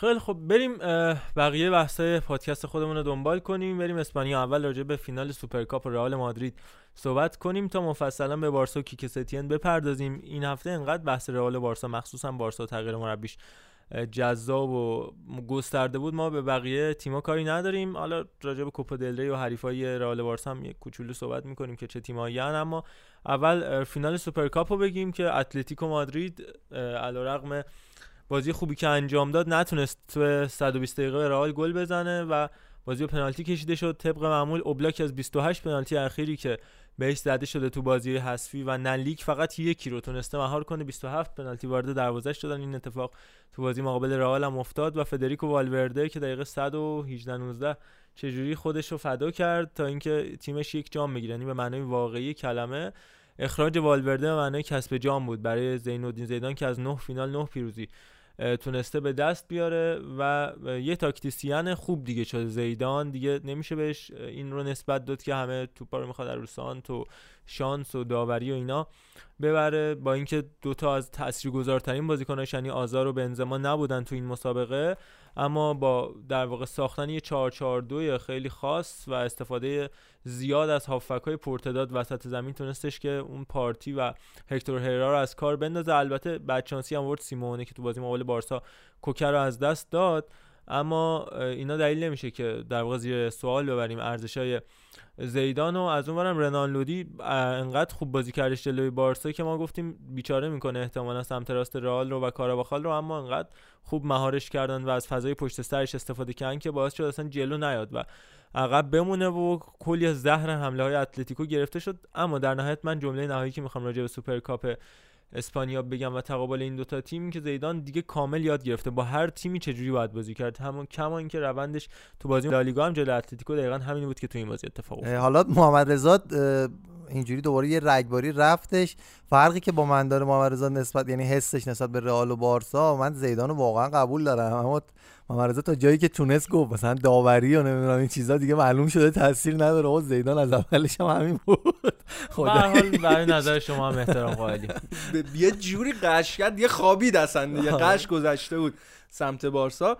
اگه دوباره بخوام برگردم سراغ رئال مادرید و اتلتیکو مادرید تگل عجیب غریبه والورده فکر کنم بهترین قسمت این مسابقه بود برای رالیا. مسابقه سیمونه هم قشنگ بود بعد مسابقه. گفتش که هر بازیکن دیگه ای بود این کار رو انجام می‌داد و بله و این اصلا خیلی یاد سوارز انداخت. از این خفنتر سوارز بود با قنا دیگه که یعنی تازه این دقیقه دیگه آخر بازی بود که اصلا باید یعنی این کارو می‌کرد. شده با دست و پا هم میگرفتش طرفو باید خیلی می‌گرفت. جالب بود. ما رضا اون بازی هم مهدی و سعید داشتن آیا گزارش می‌کردن که سعید یه واکنش خیلی جالب داشت. گفت بهترین کارو کرد. یعنی هر کس دیگه ای هم بود. باید می‌زد و یه سری از بازیکن‌ها باید یاد بگیرن اینجور خطاها رو. جالب بود که بهترین بازیکن جام دقیقاً شد. خواستم. شد بهترین بازیکن. این اصلا فکر کنم یه چیز بودن ها. گفتم این خیلی خفن زد. حیف اصلا این بهترین بازیکن به خاطر کارت قرمز هستن. من تو پرانتزم بگم بچه‌هایی که حالا نمی‌شناسن مهدی و سعید که علیرضا میگه مهدی شریفی سعید زلفی دوتا از گزارشگرای خوب فوتبال کشورمونن که اونم از دوستای ما هستن. مهدی شریفی خب مجری ورزش مردم هم هستش. در کنار استاد پیمان یوسفی که حالا گفتم اینو تو پرانتز بگم. علی می‌خواست یه نظری بده راجع به این مسابقه باش همراه بشیم.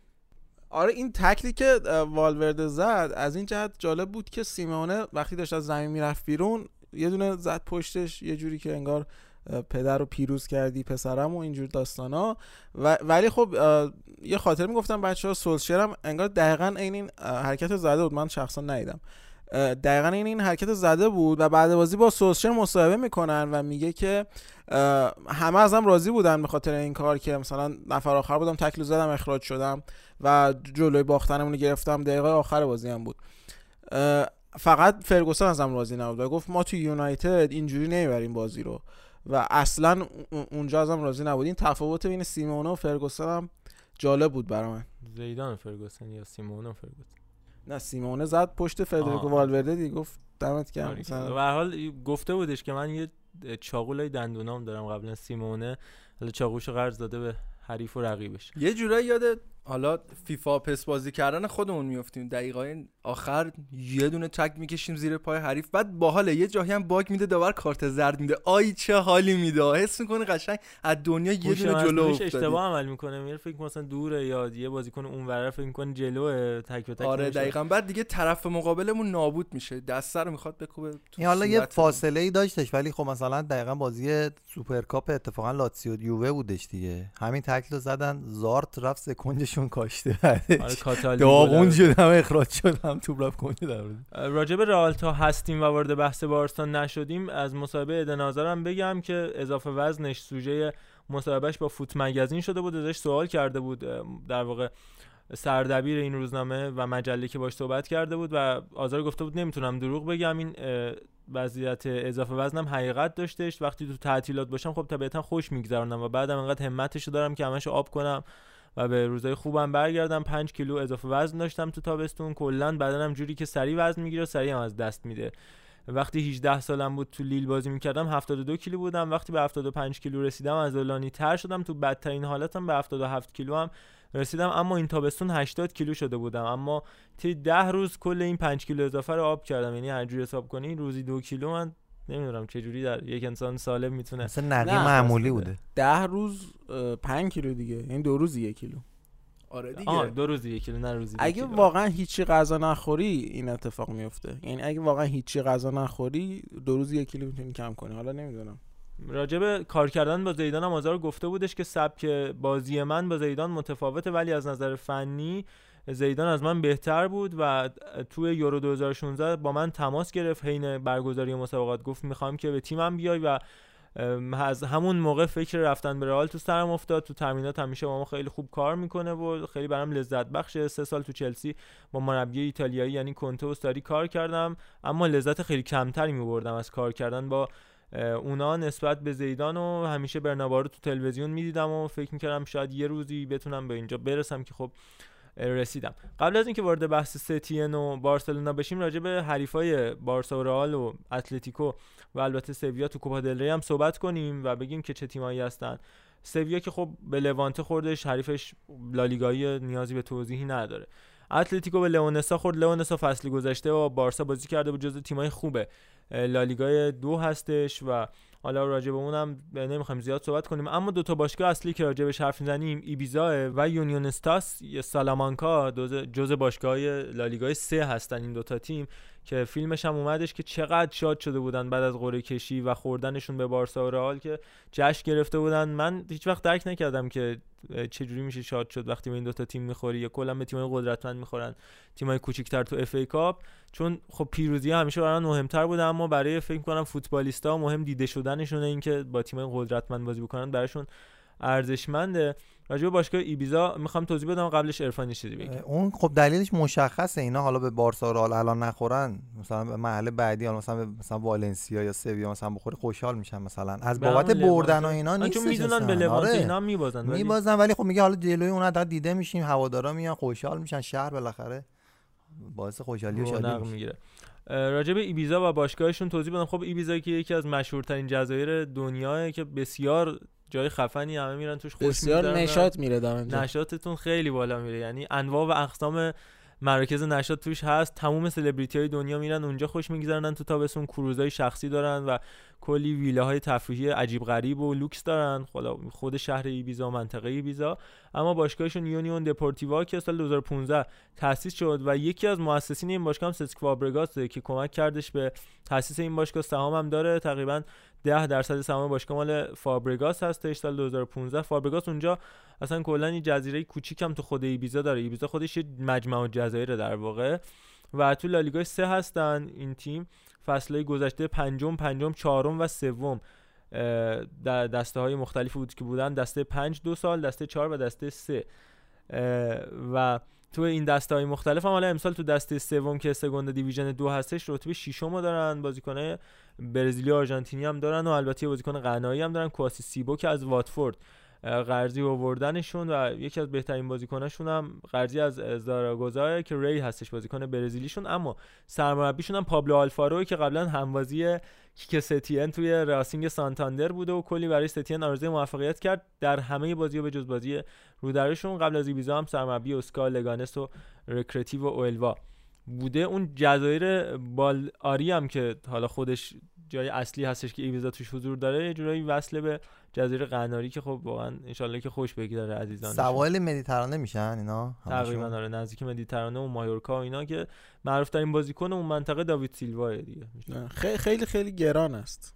چاق هستن خیلی گران خیلی چاق است گران رئال هم خوردش به سالامانکا. اون هم یکی از باشگاه تازه تاسیس اسپانیا هستش سال 2013 تاسیس شد. سرمربیش آیتور لارزابال لارازاباله حالا یه اویارزابال ما داریم این آیا لارازابال لار... چقدر سخته.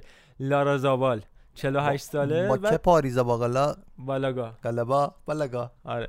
نه نسبتی نداره اما تای فامیلیش آیتور. لارازابال بیلباوه یعنی مثل مثلا علی امیری تهرانی هم چیزی این بیلباوه یعنی علی امیری تهران در واقع. بیلباویی نه.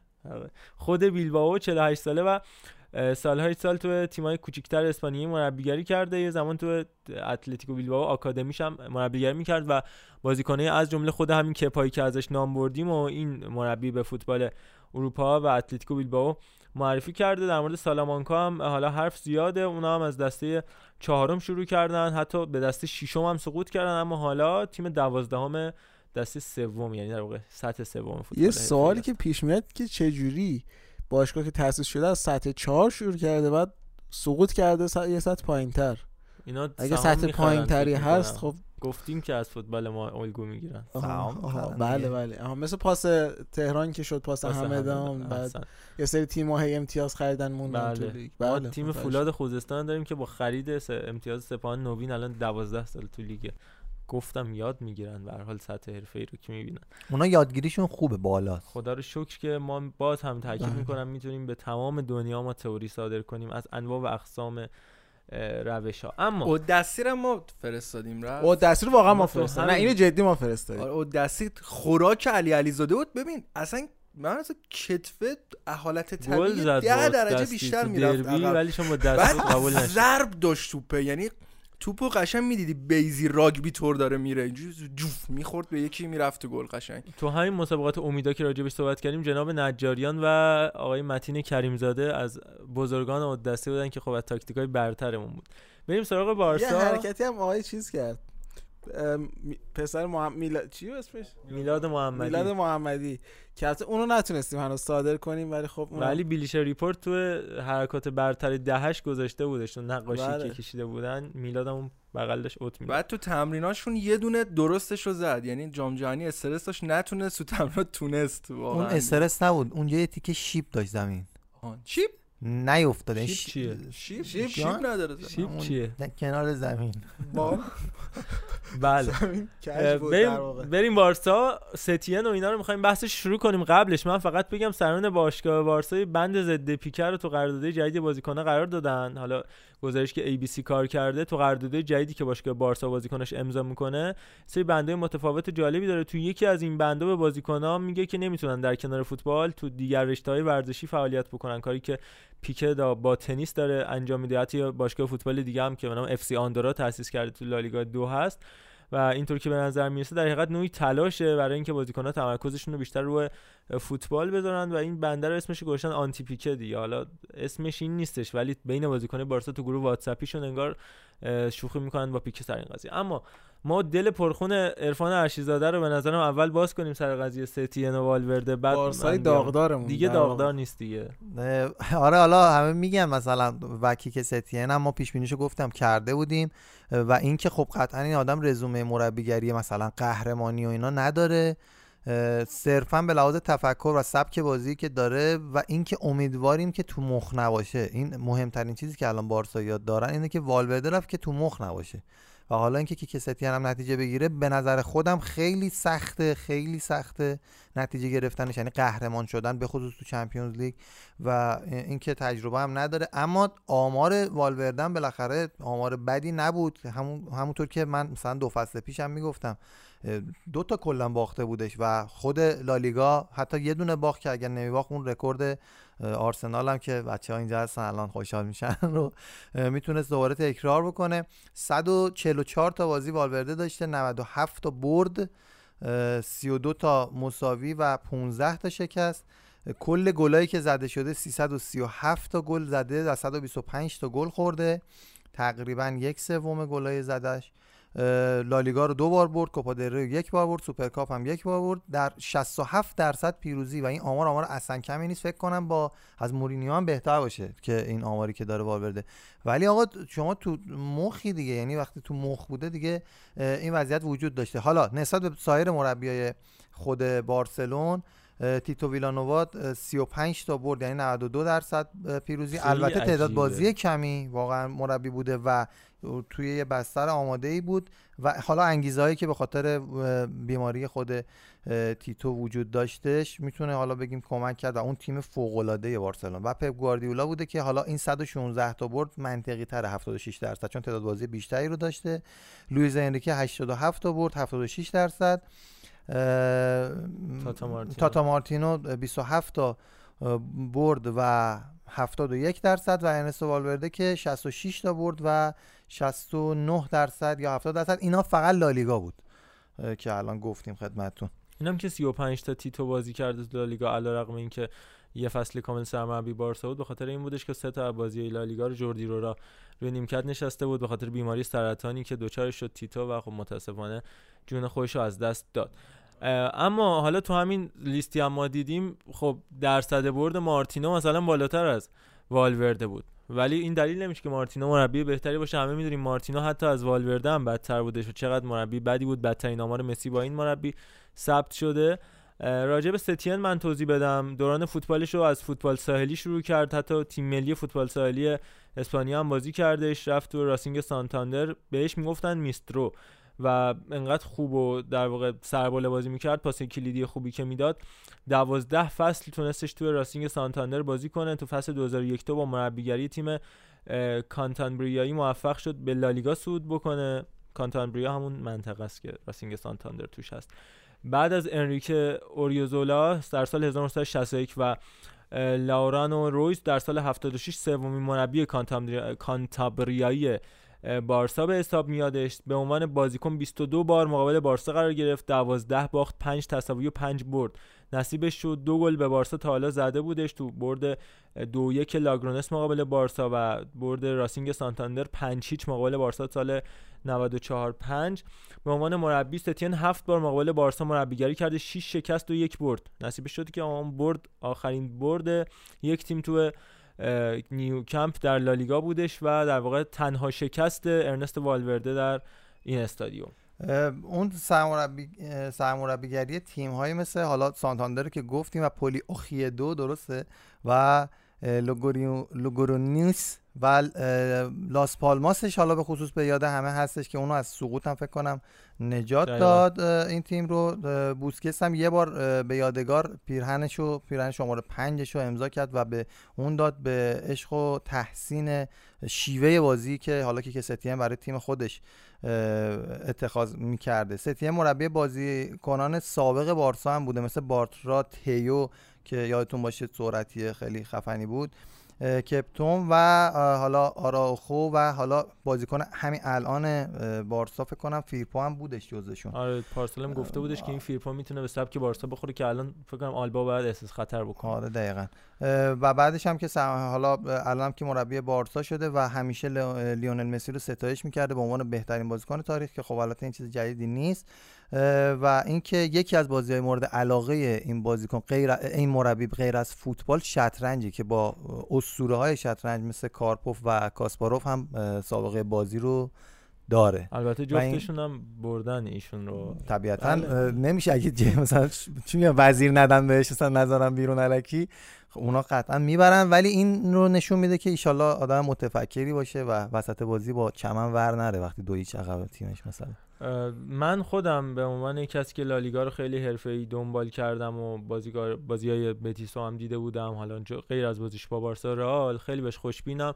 کلا بارسا باشگاه بوده که همیشه به اسامی نگاه نکرده برای مربی آوردن بیشتر به فلسفه و سبک بازی مربی نگاه کرده ما اپیزود اولیمون هم اگر ببینید من صحبت کرده بودم راجع به کیک یعنی اینکه می‌تونه چقدر به بارسا بخوره به پازل تاکتیکی بارسا بخوره و خوشبینم به این اتفاق و خوشبینم به آینده بارسا. هر اتفاقی بیفته مربی که رده های پایه رو بخواد بهش اهمیت بده تو همین بازی آینده بارسا مقابل خرانادا یا گرانادا که انجام خواهد شد. یک شنبه ریکی پویچ رو دعوت کرده به عنوان بازیکن اصلی تیم. البته خب مصونیت بازیکن ها و نبودن دیونگ هم تاثیرگذار. اما تو همین شرایط مطمئن باشید والورده شده این یکی پنیا یا مثلا نتو رو میذاشت تا خط هافک. پویچو بازی نمی‌داد تو همچین بازی به عنوان بازیکن اصلی که خب این قابل ستایشه و تو همین هفته اولش هم رفته به استادیوم یوهان کرویف یا همون مینی استادی سابق و بازی تیمای پایه بارسلونا رو نگاه کردی خب اینا اتفاق خوبیه که داره تو بارسا میفته خب محمد یه چیزی که بر من جالب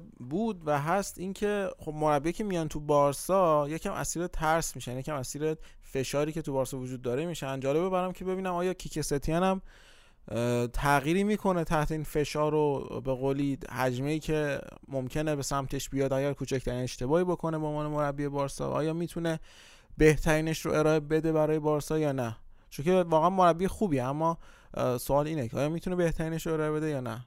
والوردن مربی بدی نبود اما توی سری بازی ها مغزش انگار قفل می‌کرد. نکته حالا به نظر من در ادامه صحبت محمد رضا که بارسا اصولا اسامی رو نمیاره برای خود باشگاه. خود پپ گواردیولا خب مهمترین افتخارش مربیگری تیم ب بارسلون بود دیگه.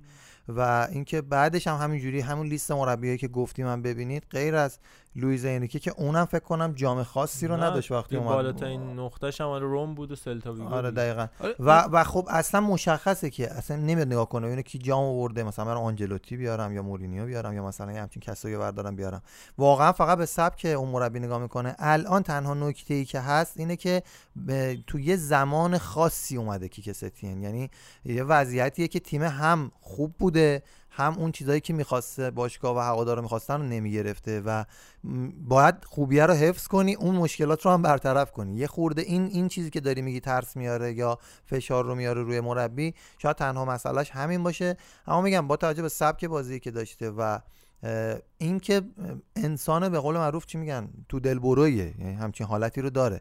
به این دلیل شاید بتونه ارتباط خوبی با تیم برقرار بکنه و اون مشکلات رو مرتفع بکنه. ما امیدواریم فکر می‌کنم به همین دلیل. در این حال سعی کرده پرنسیپ خودش هم حفظ کنه. تو همین روزهای ابتدایی تو هر هفته و تو هر روز دو جلسه تمرین گذاشته. یعنی هر بازی های در واقع جلسات قبل از گاوان بازی بودن تو هم- تمرین نه متاسفانه یه. هفته نشده هنوز که اومده ولی خب. آره روزهای قبل از. بازی هم تمرین گذاشته و البته تو کنفرانس مطبوعاتیش هم گفته بودش که البته قبلش خب صحبت کرده بود سالهای گذشته که اگر مسی باید تا 60 سالگی در واقع بازی کنه و روزی که مسی از فوتبال خداحافظی کنه من تا سالهای سال فقط اشک میریزم اما حالا که به عنوان سرمربی بارسا گمارده شده گفته مسی مسی پیکه هم پیکه است بوسکتس هم. بوسکتس برای من اینا قبلا بود بودن. الان بازیکنای منن و اگر ببینم چیزی اونجوری که باید پیش نره من تغییر میدم. شرایط یاد امسال سال 95 سال آینده 96 خواهد بود بله. سال بعدش 97 یا هر بازی سه امتیاز داره و این جمله‌ای که مربی ایرانی تو جام حذفی هم میگه. از جام حذفی می‌گفتن سه امتیاز رو برداشتیم. خب من یه سوال دیگه هم دارم ازتون. بچه اینکه آیا به نظرتون ژاوی چطور بود و اینکه آیا ژاوی کی می‌تونه مربی بارسا بشه؟ آیا موافقید کلا ژاوی مربی بارسا بشه یا نه؟ جاوی که خب به نظر من کلا جزو لینک های همیشگی به بارسا هست برای مربیگری. اما خب گفته بود می‌خوام توی فعلا قطر بمونم تا آخر سال و خب بارسا می‌خواست مشکل الانش رو حل بکنه و جلوی ضرر رو از هر جا سریعتر بتونه بگیره. به همین دلیل نمی‌تونی بیای با کیک ستین هم مثلا 6 ماه قرارداد ببندی. اصلا چنین چیزی تعریف نشده است. دو سال و نیم رو بستن. احتمالا پس از دو سال و نیم بنا به اینکه حالا ایشالله که موفقیت های متوالی رو کسب بکنه. استاد کیک ستین. احتمال حضور جاوی هست. یه نکته دیگه هم این که ما می‌خواستیم تو همین اپیزودها یعنی حالا از 31 تا الان راجع به برگشت گواردیولا صحبت کنیم که اونم کنسل شد. منتفیه آره بله. منتفی شد. به خاطر همین می‌تونیم بگیم که کیک ستین به همین دلیل اومد سری از بین گزینه های موجود که بیکار می‌شد گفت بود اون رو آوردن گذاشتن برای مربیگری. یه نکته که می‌خواستم بگم تمام مربیایی که صحبتشون رو کردیم تو بارسا بارسا اوورد بدون عنوان همشون با عنوان رفتن از بارسا. و اینم نکته مهمیه. به ستیان قراردادش هم بگم که دو سال و نیمش اینجوریه که این نصف سال در واقع تموم شه. یعنی نیمه به علاوه یک به علاوه یک تو پایان هر کدوم از این برهه ها بارسا می‌تونه یک طرفه قرارداد فسخ کنه و هیچ اه، غرامتی هم نباید پرداخت بشه مربی. ولی مثلا نیم ساله بگذره. وسط سال دوم بخواد فسخ کنه چرا؟ باید نزدیک 10 میلیون یورو غرامت بده به سرمربی. ولی وسطش نه. ولی در واقع بین این برهه ها نه. یه جوری نقره داغ شدن سر والورده. ببین نکته که عرفان الان ژاوی قبول نکرد به نظر من جذاب بود برای من به شخص به عنوان حالا. به خاطر اینکه ژاوی اسطوره است برای باشگاه و یه جورایی قمار می‌کرد روی این اعتبار و صمیمیتش با بازیکنها و یه جورایی محبوبیتش بین طرفدار بارسا گفته که آقا من تیمو می‌خوام از اول خودم ببندم از اول بیام یعنی با یه فشار کمتری بیاد مربی بشه و یه جورایی هم میشه بهش حق داد نقطه نکته خیلی جالب برای من توی این صحبت ها برخورد باشگاه اسد بود و ببینید که چقدر یه تیم میاد با شخصیت برخورد می‌کنه. اعلام کرده بودن که خب باعث افتخاره که تیم بزرگی مثل بارسا بیاد با مربی ما. مذاکره بکنه یعنی یه جوری اصلا برخورد کردن که آقا انگار ژاوی از اول برای ما بوده و انگار نه انگار که اصلا یه اسطوره بارسا رو شما گرفتید. مصادره به مطلوب آره. دقیقا. و یه جوری خودشون رو می‌برن بالا و میگن که ما اگر هم ژاوی تصمیم بگیره که بره به بارسا به تصمیمش احترام می‌ذاریم و بهترینا رو براش آرزو می‌کنیم و چقدر شخصیت میده به تیم خودش. و فکر می‌کنم این چیزا میشه گزینه هایی باشه که آدم ازش درس بگیره و بتونیم تو کشور خودمون ازش استفاده بکنیم اما در نه دیگه. ما فقط درس میدیم. اینو بارها صحبت کردیم. ما درس نمی‌گیریم. ما فقط درس میدیم. واقعا صادر کنیم ما. آره. اصلا هیچ وقت این اتفاقات نیفتاده متاسفانه. ولی خب شاید یه روزی بالاخره ما هم تو فوتبال خودمون ببینیم که به تیم خودمون و به کشور خودمون شخصیت بدیم جلوی بقیه. یه چیزی اینیستا هم یه سر رفته بود سر تمرین و اینا. آخر والورده رفته بودش. حالا- اینقدر محبوبه اینقدر استراحت داده بازیکنه. ایشون بین باز واقعا محبوبه بین بازیکنای بازی آره، بارسا. تک تکشون هم پست خدافزی گذاشتن برای خدافزی با والورده. البته دو تاشون یعنی آرتور و دیونگ استوری گذاشتن. پست نذاشتن که نشون میده زیاد دل خوشی ندارن. بقیه همه پست کلی تقدیر و قربون صدقه اینیستا هم که از ژاپن پاشد رفت اونجا که با بنده خدا خدافزی کنه. چقدر هم لبخند زیبایی به لب داشت تو آخرین تمرینی که داشت می‌رفت. گفتن گریه هم کرده. ولی آخرین ضربه رو محکمتر زد و آلنیا رو قرض داد که الان دست آقای دقیقا- من خالی باشه. نمی‌دونم چیه. انگار می‌دونست که می‌خواد بره. من فقط یه لحظه فکر کردم مثلا امکانش نیستش مثلا اینیستا بیاد به عنوان کمک وایسه بغله. اون فعلا قرارداد داره. اصلا بازی می‌کنه. بچه یه چیزی من بگم. الان این. شاهکارای تیم مدیریتی و sporting director های بارسا رو به نظرم جدا بررسی کنیم و به مربی نسبت ندیم. یعنی به نظرم این کیکه ستین هم اسیر این تیم مدیریتی بارسا میشه یه روزی. اولیش هم شده که جان کلرتو دیبو رو می‌خواست اما دادم به دادن شالکه. به شالکه. اگر شالکه بخواد بخره انتهای فصل 25 میلیون یورو بارسا دوباره بخواد پسش بگیره بعد این پرداخت 25 میلیون یورو 50 میلیون دوباره بده. یعنی منفی 25 شب بخیر آقا من یه سوال راستی این وسط شب. بخیر بارسا معروف.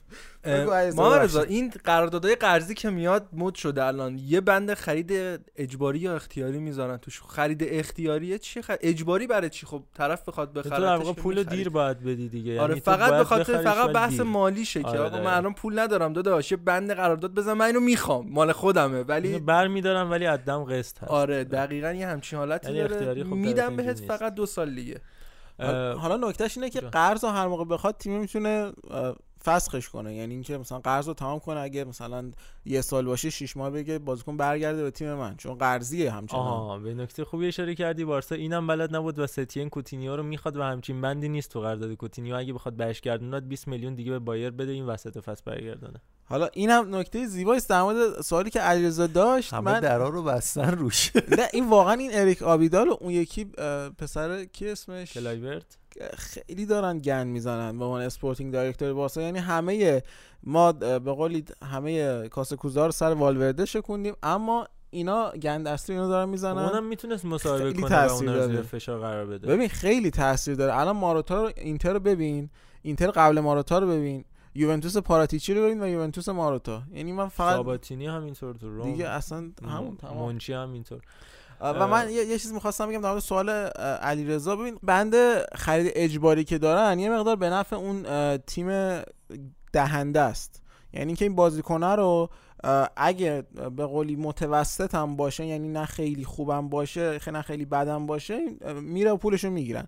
اما بند خرید اختیاری به نفع تیم گیرنده است. اگه بازیکنه اونقدری که می‌خوان خوب نباشه متوسط باشه می‌تونن اصلا نخرنش. دستشون بازه. این اختیار خیلی به تیما کمک می‌کنه خیلی جاها. ولی خب بند خرید اجباری برای اون تیمایی که دارن بازیکن قرض میدن یه جوری می‌خوان حتما باشه که حالا مثلا بازیکن رو قرض میدن بنده بنده اجباری هم قرار بدن که یه موقعی چیز نشه که مثلا مثل خامس دوباره بر نگرده حالا مثلا دقیقاً. 40 50 میلیونش هم بگیرن دیگه خب ببین حالا تو بحث همین نقل و انتقالات هستیم یه اتفاق بدم واسه بارسایی افتاد که دوستم با معرضه صحبت کنم و راجع به چند تا گزینه ازش نظر بگیرم. خب سوارز رو شما فعلا یه طولانی مدت از دست دادید به خاطر مصونیت و برنامه باشگاه کلا به هم ریخت برای جذب مهاجم. فکر می‌کنم که اگر سوارز مصوم نمی‌شد اصلا مهاجم نمی‌خرید تو این. فصل نقل و انتقالات. رو ثبت می‌کردید تا تابستون سال آینده که میشه تابستون 2020 و بازیکنی که خیلی به بارسایا داشت کم کم لینک می‌شد لاوتارو مارتینز اینتر بود که همین چند وقت پیش همین چند روز پیش هم انتقال الیور ژیرو قطعی شد به اینتر و فکر می‌کنم شاید این بتونه کمک کنه به اینکه سال آینده مارتینز رو بگیرید اولین که حالا قبل از اینکه بریم سراغ سوارز و مسئولیتش به نظرت مارتینز میشینه رو بازی بارسا اگر آره به نظرم؟ چون سبکش همون سبک بازی سوارز همونقدر می‌تونه سرعتی باشه و ضربات آخر خوبی داره. اون منطقه بازیش هم یعنی اومدنش از آم- آمریکای جنوبی هم کمک می‌کنه به اینکه با مسی هماهنگتر بشه. تو تیم ملی هم خب با هم خواهند بودش و برای درآوردن چشم ایکاردی هم که باشه مسی فکر می‌کنم خوشحال میشه و کمک می‌کنه به لاتارو. البته رفاقتش با سوارز هم جای خود داره دیگه. نمی‌خواد کسی بیاد جای سوارز رو بگیره. انقدر با هم دوستن و بچه هاشون با هم توی مدرسه میرن و خانماشون با هم رفیقن و اینا. اما خب برای این نیم فصل هم گزینه‌ای مطرح شده بود. فکر کنم چیمیاویا بودش و کاوانی استوانی که من با همهشون مخالفم. میاد به نظرم بهتره که 442 کنن یا حالا به آنسوفاتی و کارلس پرز بازی بدن یا سبکان دمبله خدا بیامرز برسه. آقا پلن دیگه ای نمیمونه. یعنی مثلا همون 442 شدنش هم اگر مثلا گریزمن یا مثلا مسی حالا خدای نکرده مصدوم بشن اینا دیگه تمومه. آره دقیقاً خواستم کارلوس. کارلوس ولا موافق ترم اگر کسی نگیره. ما رضا ریسک بزرگ مجدد مصوم شدن این که بازیکن‌ها رو به جون خریده و زنگ تیم بزنه. بواتنگ برگرده. نه همون. من خواستم چند تا پیشنهاد بدم. الکساندر پاتو الان می‌تونه. بیاد سی ساله است توی چیه؟ و یه آقای داریم به. اسم آقای میورا کازیوشی میورا 52 توی یوکوهاما اف سی هم هست اینشون هم با تجربه و مثل آقای بواتنگ می‌تونه ضربات آخر رو با تجربه بنوازه ممنونم خدمتتون به بمانم نظرم که اینم در همون نظر زلاتان داشته تو باشید. برگرد. زلاتانتون هم اومده خوبه دیگه وضعیت راجع به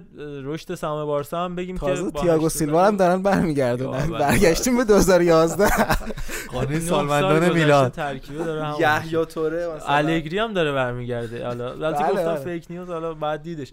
با 840 میلیون یورو هم بارسا شد گرونترین باشگاه دنیا. 21 درصد سهامش سود کردش. حالا بعدش رئال بود و منچستر یونایتد.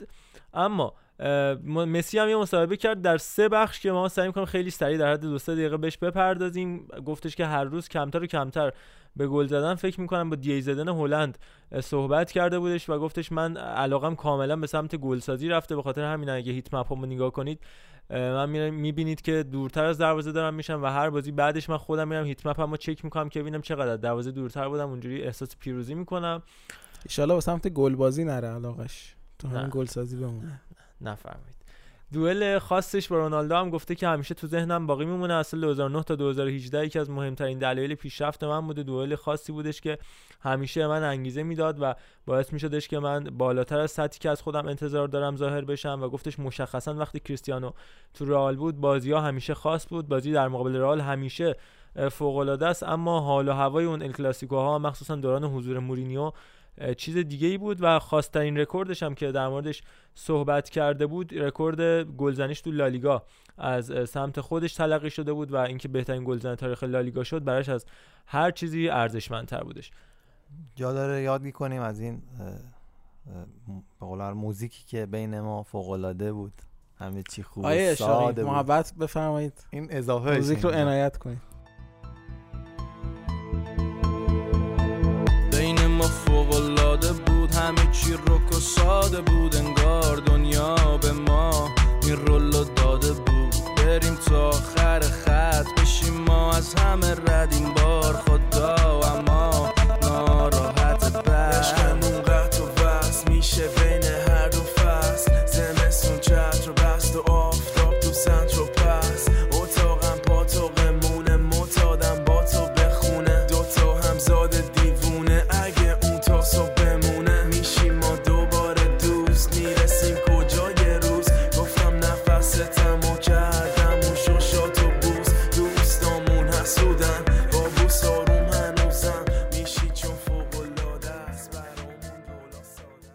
باشگاه سالامانکا هم که راجعش صحبت کردم یه نکته رو من یادم رفت بگم دیگه لالیگا رو تموم کنیم. این باشگاه یه باشگاه کاملا مردمیه که 2653 تا مالک داره و یک 2653 ومش سهم هر کسی. یعنی کاملا این سهم با هم برابر 23 میلیون یورو تقسیم بر 2653 کنید به هر کس چقدر, می‌رسه چقدر می‌رسه؟ خب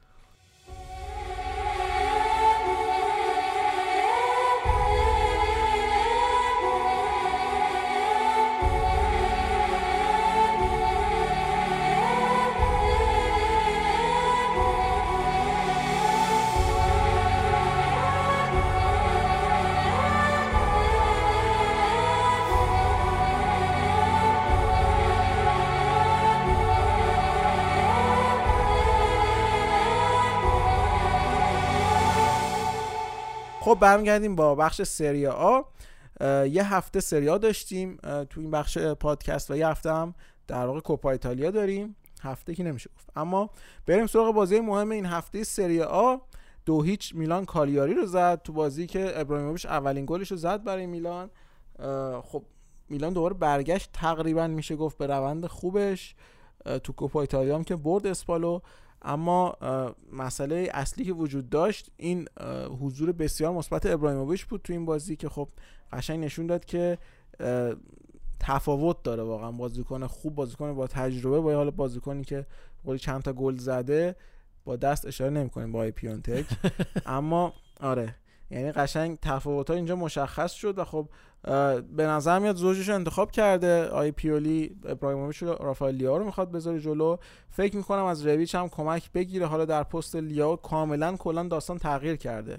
با اون بازی که سوسو کرد تو بازی قبلی کلا دیگه از 4 3 کنده رفته تو 4 4 2 تو این 4 4 2 هم ریبیچ و لیاو می‌تونن موثر باشن. به عنوان مهاجم دوم پشت سر ابراهیموویچ. البته ابراهیموویچ هم هر موقع نباشه خود پیونتک اون جلو هستش. سامال کاستیخو حضور بسیار مثبتی داشت تو این بازی. البته تو بازی کوپا ایتالیا هم همینطور بود اما این فرانکسیه لامصب اگه اینو همین الان میلان ریلیزش یعنی قراردادش رو پاره کنه یعنی اصلا هر چی بند ناجوری هم تو قرارداد بود قبول کنه فقط اینو بریزن بیرون از باشگاه هدایتش کنن به بیرون. به شدت میلان در واقع پیشرفت می‌کنه. کسیه رو میگی؟ بله خیلی بده. خیلی بده خیلی. همینجوری توپ لو میده. یعنی افتضاح به تمام معناست. کالابریا هم تو این بازی ضعیف ظاهر شد. الان به قولی کالابریا کنتی یه جوری با هم رقابت دارن توی خراب کردن بازی. واسه میلان اما نمی‌دونم. یه دو تا مدافع راست خوبن اما این فصل جفتشون خراب کردن بازی رو. بریم جلو. کالیاری هم این بازی نتونست چیز خاصی از خودش نشون بده. کالیاری که به قولی فصل خوبی رو ازشون دیدیم و از میلان بالاتر بودن حتی توی جدول سری آ. اما بریم سراغ بازی قبل اینکه بریم سراغ بازی ولی یه سوال ازت بپرسم. زلاتان رو کاپیتان کردن کار غلطی الان؟ 100 درصد درست. اصلا کسی جلو زلاتان کاپیتان نمی‌تونه باشه. تو بازوبندم بسته باشی زلاتان کاپیتانه. خب اصلا بازوبنده مهم نیست. آه یعنی اینکه الان رومانیولی مثلا کاپیتانه اشکال نداره. کی کاپیتان رومانیولی کاپیتانه؟ آره. زلاتان کاپیتان رومانیولی شوخیه. الان کلا گرفتم. ما بازوبند دارم فازو فهمیدم چی شد. اصلا نه واقعا قضیه از زلاتان مشخص می‌کنه. برید بله بیاید عقب. بخورید نخورید. آره. بازی مهم بعدی لاتسیو ناپولی و اینتر آتالانتایی که شاید الان دقیقا همون نقطه عطفه باشه و چنج کنه قهرمانی خود سری آ از اینتر به یوونتوس که آتالانتا اومد یقه اینتر رو گرفت. چه شد که اینطوری شد به نظرتون؟ با اینکه خیلی زود گل زد لوتارو مارتینز و فکر کردم که مثلا احتمالا جمع می‌کنه بازی رو ولی آتالانتا سوار بازی شد و تونست دقیقه 75 بازی رو مساوی کنه.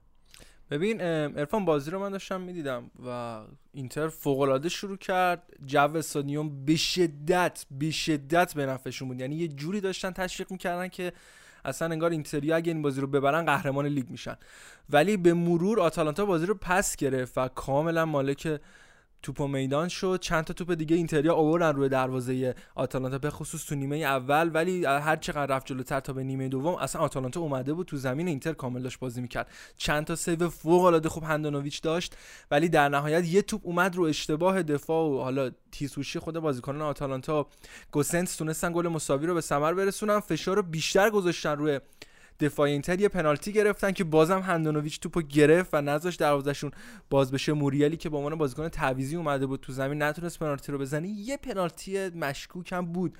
برای آتالانتایی ها برخوردی که مارتینز اتفاقا تو محوطه جریمه خودشون و دیگو گودین داشتن که رفت وی آر رو در نهایت هم پنالتی گرفته نشد. یه جوری مثل فوتبال امریکایی شده بود. 4 5 تا بازیکن اینتر نزدیک بازیکن حریف جلوی دروازه با هندانویچ گیر انداخته بودن که در نهایت یه کرنر به دست اومد. ولی اگه من بخوام کلیت مسابقه رو در نظر بگیرم حق آتالانتا بود واقعا که اون بازی رو بتونه برنده بشه. بگم. پیرو صحبتت یه جورایی عجیب بود از کنته که مثلا چون انگاری به زود زود به گل رسیده و دقیقا همون حسی که تو میگی. بازی آخر فصل اگه اینو ببریم تمام است انگاری رفتن تو دفاع و بازی رو دادن به آتالانتا و این بازی گل زود هنگامه انگاری بد شد براشون. و این خیلی برام عجیب بود. یعنی بازی اینتر اصولا این شکلی نمیشه. یا تو ایتالیا اینجوری نشده بود حداقل. ولی این بازی قشنگ رفتن به سمتی که بازی رو میباختن یعنی مثلا. ببین آره دقیقا قضیه اینجوری بود که گل اولو که زود خیلی زود زدن دیگه اینتر هم که دقیقه 60 70 می‌بره تقریبا بازی رو دادم به آتالانتا نشستن تو دفاع و دقیقا همون داستانی که ما هفته پیشم یا هفته قبلش هم فکر کنم صحبت کردیم در موردش پیش اومد. که میگیم بازی رو بدی به گواردیولا خوب می‌تونه ازش استفاده کنه و لئو لوردت می‌کنه. آتالانتا هم قشنگ بازی رو دست گرفته بود و ولکن هم نبود و من مطمئن بودم آتالانتا این بازی رو می‌بره. پنالتی رو هم گرفتن اما هندونویچ پنالتی رو گرفت که خب تو این گروه چت پاننکام داشتیم با بچه ها صحبت می‌کردیم گفتم می‌زنه قطعا آتالانتا اینا. همون موقع پنالتی رو گرفت. یعنی حالا یعنی اینو نمی‌گفتم احتمالاً اینتر بازی هم باخته بود. اما خلاصه میگم اینتر دقایق پایانی همچنان گریبانگیرشه و خب قوای بدنی که همچنان کنته نمی‌تونه از این بازیکن بیشتر از این در بیاره. آتالانتا فوق العاده بود تو این بازی. نمی‌تونم تاکید کنم که چقدر خوب بود آتالانتا. ایلیچیچ فوق العاده آماده است. پاپوگوموس فوق العاده آماده است. فکر می‌کنم دوتا از بهترین وینگرهای حال حاضر اروپا رو داریم توی آتالانتا. و گسپرینی هم فکر کنم دیگه بعد از اینکه توی چمپیونز هم تونست تو اون دوتا بازی آخر امتیازها رو جمع بکنه و صعود بکنه کلا یه انگیزه و یه روحیه مضاعفی تیمش گرفت و لیگ ایتالیا در نتیجه به نظرم خیلی قشنگ میشه و اگر بخوایم از این بازی اینتر رو آتالانتا بگذریم لاتزیو هم دیگه شده جزو مدعیا و با برد یکیش مقابل ناپولی که بازم داریم میگیم خوب بازی می‌کنه. این ناپولی رو یعنی کارو داره در میاره این های گتوزو و حالا به نظرم یعنی خوب بازی می‌کنه کار در نمیاد ولی. آره دقیقا همین باز از اون وضعیت قبلی مثلا ناپولی قشنگ فاصله گرفته. یعنی ناپولی رو نمی‌تونی بهش احترام نذاری. من بعید می‌دونم 11 اصلا یعنی 11 که چه جزو 6 تا آخر فصل. ناپولی خب خیلی هم بازیکن داره. ببین الان اینسینیه میلی کایخون سه نفر خط حمله شون بودن. خیلی هم حمله کردن ولی دهمین برد پیاپی شاگردان اینزاگی با درخشش بازم چیرو ایموبیل رقم خورد. واقعا بازی میشه گفتش ایموبیله یک ناپولی. صفر. اینجوری یه طرفه بود بازی ایموبیله و ناپولی. یه ذره می‌دونی بد شانسه آخه گتوزو. تو بازی که خیلی موقعیت گل داشتن یه توپ دقایق آخر میاد این سمت و میره توی دروازهشون و بازی رو در نهایت میبازن. یه مقدار بهش فرصت بدیم و یه ذرم خوش شانس سر باشه ما ناپولی رو خیلی بهتر از حالتهای قبلی و ناپولی آنجلوتی خواهیم دید این فصل. آره و خب لاتزیو که با یک بازی کمتر به نسبت اینتر و یوونتوس 42 امتیاز داره اینتر 46 یوونتوس 48 این یه بازی رو اگه ببره میشه 45 امتیاز و 3 امتیاز با صدر جدول.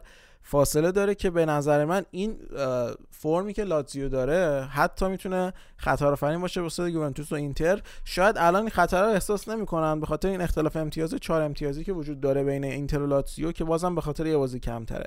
اما قطعا این خطر وجود داره و خیلی خیلی جدی هم هست. و خب قطعا باید حسش کنن. یوونتوس و اینتر و دیگه دو قطبی نیستش. سری آره. آ در این فصل. خوبیش برای یووه اینه که بازی لاتسیو با یووه بازی مستقیمشون 26 April یعنی مثلا فکر کنم دو ماه و نیم دیگه. دو ماه و... آره دیگه دو ماه و نیم دیگه میشه تقریبا. و خیلی دوره. یعنی تا اون موقع اگه یووه بتونه امتیازا رو جمع بکنه دیگه خطر لاتسیو هم از بین میره. اما اگه مثلا تو همین چند هفته آینده بازی داشت با لاتسیو هم به باز لاتسیو می‌تونست ببره یووه رو. سه ماه و نیم دیگه فکر کنم بشه. سه ماه و نیم؟ آره, دیگه آره. یه نکته خیلی جذاب توی تیم لاتزیو گل نخوردنشون. اونا بعد از اینتر که 16 گل خورده رو داره با 17 گل تو رده دوم بهترین خط دفاعی حضور دارن. دفاع سه نفره لاتزیو فیلیپ لوئیز آسربی و رادو که خیلی خوب بودن. خیلی خوب بودن و شاید نکته برگ برندهشون سوای. حالا خط حمله فوق العاده و گلزنی چیرو ایموبیله همینه که کم هم گل می‌خورن. همونقدر که زیاد دارن گل می‌زنن کم هم گل می‌خورن.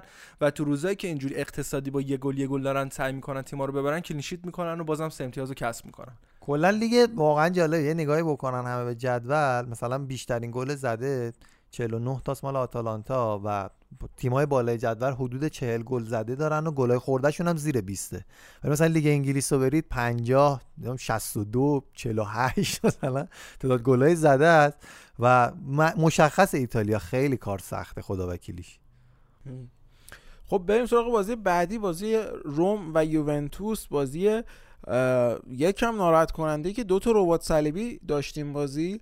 مریت دمیرال دفاع فوق العاده یوونتوس که فرم خیلی عالی هم داشت. ربات صلیبی داد مینیسکش هم پاره شد. یعنی خدا حافظ آیمد دمیرال. البته یه نکته بگم بنده چون به قول معروف شما هستم در این ربات می‌دونم. دقیقا چیه وضعیتش. فرقی نداره. وقتی که رباتت به همراه مینیس پاره میشه توی عمل جراحی دوتاش لحاظ میشه و ایشون هفت ماه دیگه اگه تمرین ردیف بکنه برمیگرده. نگران نباشید. بله یعنی افزایشی نیست روند بهبودی. مثلا این 6 ماه به اضافه یه دو سال یه سال نمیشه. اضافه مثلا فلان اینجوری نیست. کلش تو همون یه عمل جراحی حل میشه داستان. خب ما مش- مجتبی جباری رو داشتیم که مینیسک و دوبار ربات و اینا رو داشته و بعدش همینجوری بهترم شده.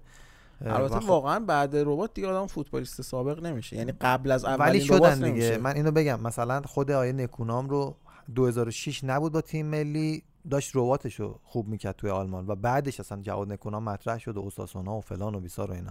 مثال یعنی نقض برعکس زیاده. اگر خوب تمرین بکنن ببین اگه اون. ربات رو نمی‌داد دیگه چه بازی کنی می‌شد؟ نکته اینه. معلوم نمیشه. ببین تمریناتی که انجام میدن بعد از پارگی ربات فوق العاده است. یعنی انقدر از ترس و میگن که 6 برابر احتمال پارگی دوباره هستش بیشتر تمرین می‌کنن و کافیه که اون بازیکن بازیکن با استعدادی بوده باشه که کم تمرین کرده و حالا با تمرینات زیاد قشنگ یه دفعه شکوفا میشه.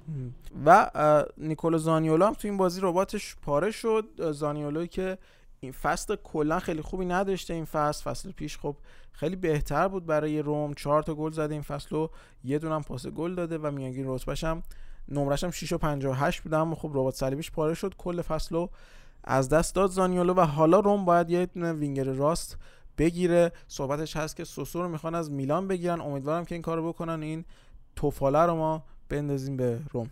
بله بفرمایید. آقا جدای از حالا راجع به خود بازی بخوایم صحبت بکنیم دو تا گل حالا خود همین دمیرال مرحوم که خودش یک گلم زد دقیقه آره، سه گل زد دقیقه که. آره رونالدو زد. و دیگه گفتیم آقا یووه سواره و اصلا داستان این نیستش که مثلا روم بخواد بازی رو بگیره آقا بازی رو گرفت روم من نمی‌دونم این آمار واقعا درسته من خودم تا حدودی حس می‌کردم مثلا 15 16 تا باشه ولی 22 تا ضربه به دروازه داشتن یووه کلا 5 تا.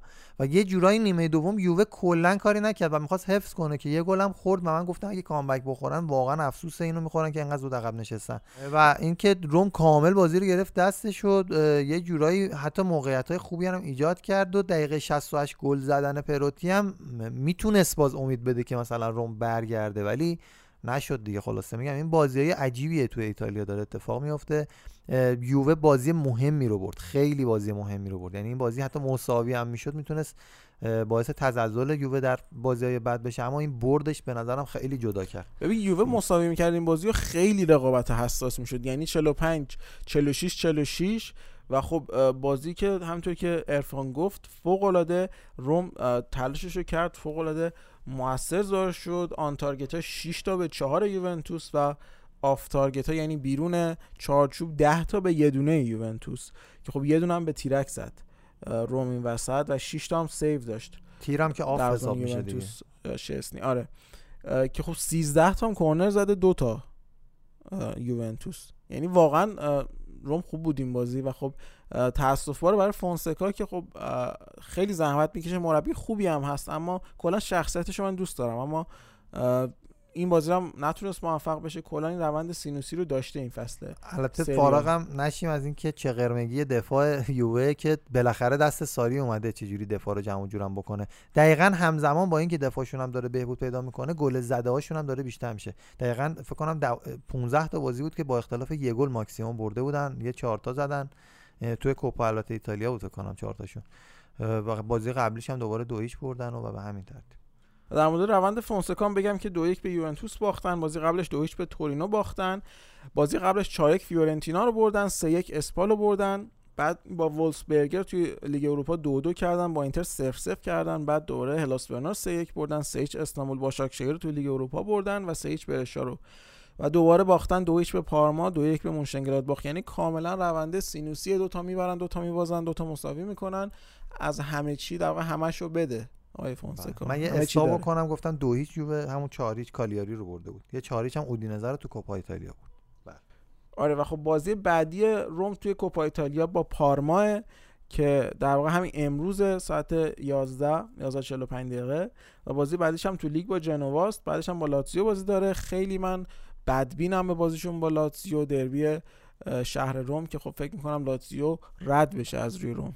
به سمتوریا هم اشاره نکنیم 5 یک برشا رو برد. یه اشاره کوچیک و آقا گوالیارلا و دبلی که انجام داد و می‌تونیم بگیم سمتوریا هم تیم جذابی الان تو ایتالیا. من دوستش دارم کلا. سمپدوریا که از میلان هم یه مساوی گرفت و کوالیرالایی که کم کم تازه داره موتورش روشن میشه. به همراه مانو- مانولو گابیادینی خط حمله جذابی رو دارن. یاکوب یانکتور هم دارن که خب چند فصل پیش خیلی تیمای اروپایی دنبالش بودن. کلا اون بارتوش برژینسکی هم دارن دفاع راستشون. تیم تیم جالبیه ها. اما هنوز به بار نشسته. ما تازه یعنی- شده 19 تا گل زده با این 5 تا و 28 تا خورده رده 16 جدول هم تازه تونستن بگیرن و خب تا قبل از این رده 19 هم بودن. یعنی یه سه امتیاز گرفتن یعنی رانیری. قشنگ عوض کرده این تیمو. یعنی از یه ته جدولی و سقوط کننده آورده یکم بالاتر. کاپراری رو دارن آلبین اکتا رو دارن و خب رانیری داره نشون میده که این تجربه کارسازه توی اینجور تیما الان سمتوی 16 همه با 19 امتیاز برشام با 19 امتیاز در واقع 14 بر برعکس کنن ولی بازی بعدش با لاتسیو آره بنده خدا. بازی لاتزیو هم کلا ده- فکر می‌کنم دیگه احتمالاً داغان. میشن میگه آره، احتمالاً. سه تا بازی خیلی مهم هم کوپا ایتالیا داشتیم دیروز که فیورنتینا آتالانتا اولیش بود ایسی میلان اسپال یوونتوس اودینزه. اول یعنی سراغ بازی عجیب غریب فیورنتینا. آتالانتا بازم هنوز خوب بازی کنه و ببازه یا خوب بازی کنه و مساوی کنه تو برنامه آتالانتا هست. تیمی که تقریبا دو رفت تو زمین. یه گل از فیورنتینا خورد و دقیقه 67 تونستن بازی رو مساوی کنن با گل ایلیچیچ. ولی تیمی که ده نفر است چرا باید واقعا آتالانتا بهش ببازه بعد اینکه گل مساوی رو می‌زنه و داره فشار میاره؟ اتفاقی که جلو فیورنتینا براشون افتادن. اونا پزلا رو دقیقه 70 از دست دادن ده نفره بازی کردن تا دقیقه 84 گل دوم هم زدن و در خلاف جهت بازی آتالانتا حذف شد در کوپا ایتالیا. فیورنتینا رو ما در مرحله بعد خواهیم دید. بله و بازی بعدی میلان سه هیچ اسپال. بازی که خب میلان راحت این بازی رو برد. در واقع ابراهیموویچ هم نبود تو این بازی ولی خب این اه، 4 4 2 داره جواب میده آنتلویچی که حضور موثری داشت اه، کشیشتوف پیونتک یه پاس گل و یک گل. و خب سامال کاستیاخو که خیلی خیلی خیلی از سوسو بهتره. امیدوارم که همین الان سوسو رو با لگد از این باشگاه بندازم بیرون. نمی‌تونم چقدر بگم که از سوسو متنفرم. راد کرونیچ هم واقعا داره خیلی خوب جای کسی رو پر می‌کنه. به نظرم چند تا بازیکن خاص رو میلان بتونه از شهرشون خلاص شه خیلی تیمش بهتر میشه. یکیش کسیه یکیش سوسو. هاکان هم حالا کمتر بازی بده راضی ترم ازش. سیمون کیار این بازی بازی کرد برای میلان. خریدشون که همین چند روز پیش خریده بودن از باشگاه در واقع سویا که قرضی توی آتالانتا بازی می‌کرد. سیمون کیار و خب دروازه‌بان میلان هم آنتونیو دوناروما بود این بازی. خود دونارومای اصلی یه مصدومیتی داره. یکی دو تا بازی فکر کنم حضور نداره اما آزمیر بگوویچ رو خریدن که حالا تا بیاد و رسمی بشه قراردادش ایشالا به بازی بعد می‌رسه آزمیر بگوویچ. خب بریم سراغ بازی بعدی اینتر چار ببخشید یوونتوس 4 هیچ اودینزه. آره بازی که ما دو تا پنالتی دیدیم از یوونتوسی و دو تا سوپر گل یعنی قشنگ صفر و صدی زدن. یه گل فوق العاده زدن رو همکاری دو نفره دیبالا هیگوان بی‌نظیر بود. اگر اون گل رو تماشا نکردید برید حتما گل اول اه، یوونتوس رو توی این مسابقه ببینید. چند تا پاس دادن خودشون هم نفهمیدن چی شد. واقعا انقدر خوب بود تو پای که اومد. و یه ضربه بی‌نظیر هم در نهایت از پاولو دیبالا که چهار تا گل یوونتوس رو تشکیل داد. بازی راحتی بود براشون. یعنی آمار هم نگاه می‌کنید کاملا بازی در اختیارشونه. با 61 درصد مالکیت 14 تا موقعیت گل داشتن که 10 تاشو تو چارچوب زدن. یعنی دروازه‌بان اودینزه قشنگ اونجا وایساده یه آبروریزی جلوگیری کرده. کلا یه دونه شوت هم اودینزه یا به سمت چارچوب یوونتوس زدن که از این شوتا بود که فقط دروازه‌بان گرم می‌کنه و آمار می‌بره بالا وگرنه عملا. آره دقیقا رفع کتی بود. عملا اصلا شوت تو چارچوب می‌تونیم بگیم نداشتم اون یه دونه شوت هم توپ رد شد و دروازه‌بان جمع کرد. فکر نمی کنم بازی عجیب غریبی. یعنی قبل بازی هم فکر نمی کردیم که این بازی اذیت بکنه تیمای ساری رو. همین اتفاق هم افتاد. بعد ببینیم تو مرحله های بعدی که به تیمای سختتر می‌خورن و شرایط لیگ و چمپ اضافه میشه و فشار بازی بیشتر میشه آیا یوونتوس این لیگ جام حذفیشون رو ول می‌کنه میره سراغ بقیه یا همه رو نگه میداره برای خودش؟ آره این بازی یوونتوس به ترکیب اصلیش هم استراحت داده بود به رونالدو هم استراحت داده بود و خب یه خط دفاعی تقریبا جوون شده رو دیدیم از یوونتوس با حضور روگانی و دلیخت. که خب جالب بود. می‌تونن آینده یوونتوس باشن این دو نفر و خب رابیو بنتانکور و برناردسکی تو خط هافبک فوق العاده بودن 4 3 که کمتر دیدیم این فصل از یوونتوس و خب حضور داگلاس کاستا و پاولو دیبالا به عنوان وینگرها که خب جواب داد براشون خیلی و خب گونزالو هیگواین هم که آماده نشون داد این بازی کمتر پیش میاد آماده باشه. گونزالو هیگواین البته این فصل تقریبا تحت نظر ساری ثابت کرده که آماده است که خودش رو اثبات کنه. اما سه شنبه هم بازی های کوپا ایتالیا رو ما داشتیم. بازی که اینتر 4 1 کالیاری رو برد. اینتری که با دو گل لوکاکو دقیقه یک و 49 تونست کالیاری در هم بکوبه کالیاری که اوضاع خیلی خوبی نداره این روزها. هم از میلان باخت هم از اینتر. این دو تا تیم شهر میلان بد جور باخت. والرو دقیقه 22 گل زد. رانوکیا دقیقه 80 کلا به 4 تا خوردن علاقه داره دیگه. یووه هم 4 تا خورد از اینتر هم 4 تا خورد.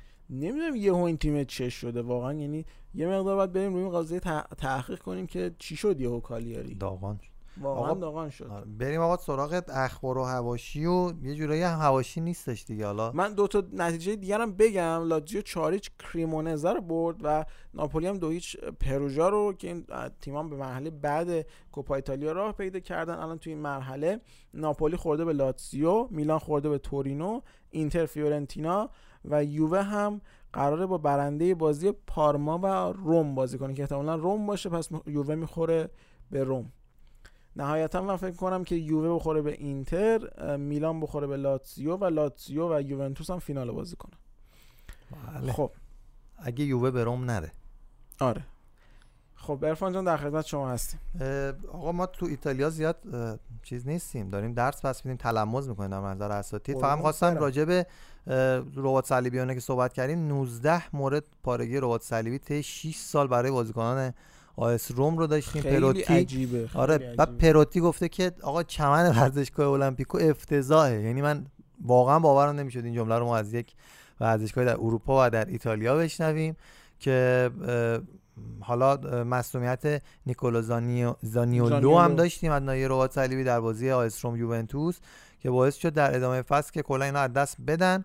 روم طی فصلهای اخیر با مشکل مصومیت و اینا طبیعتا خیلی دست و پنجه نرم کرده و یه زمانی بود فکر کنم همین اوایل کلا پاننکا هم ما گفتیم که مثلا تعداد مصومانش از تعداد سالماش بیشترن.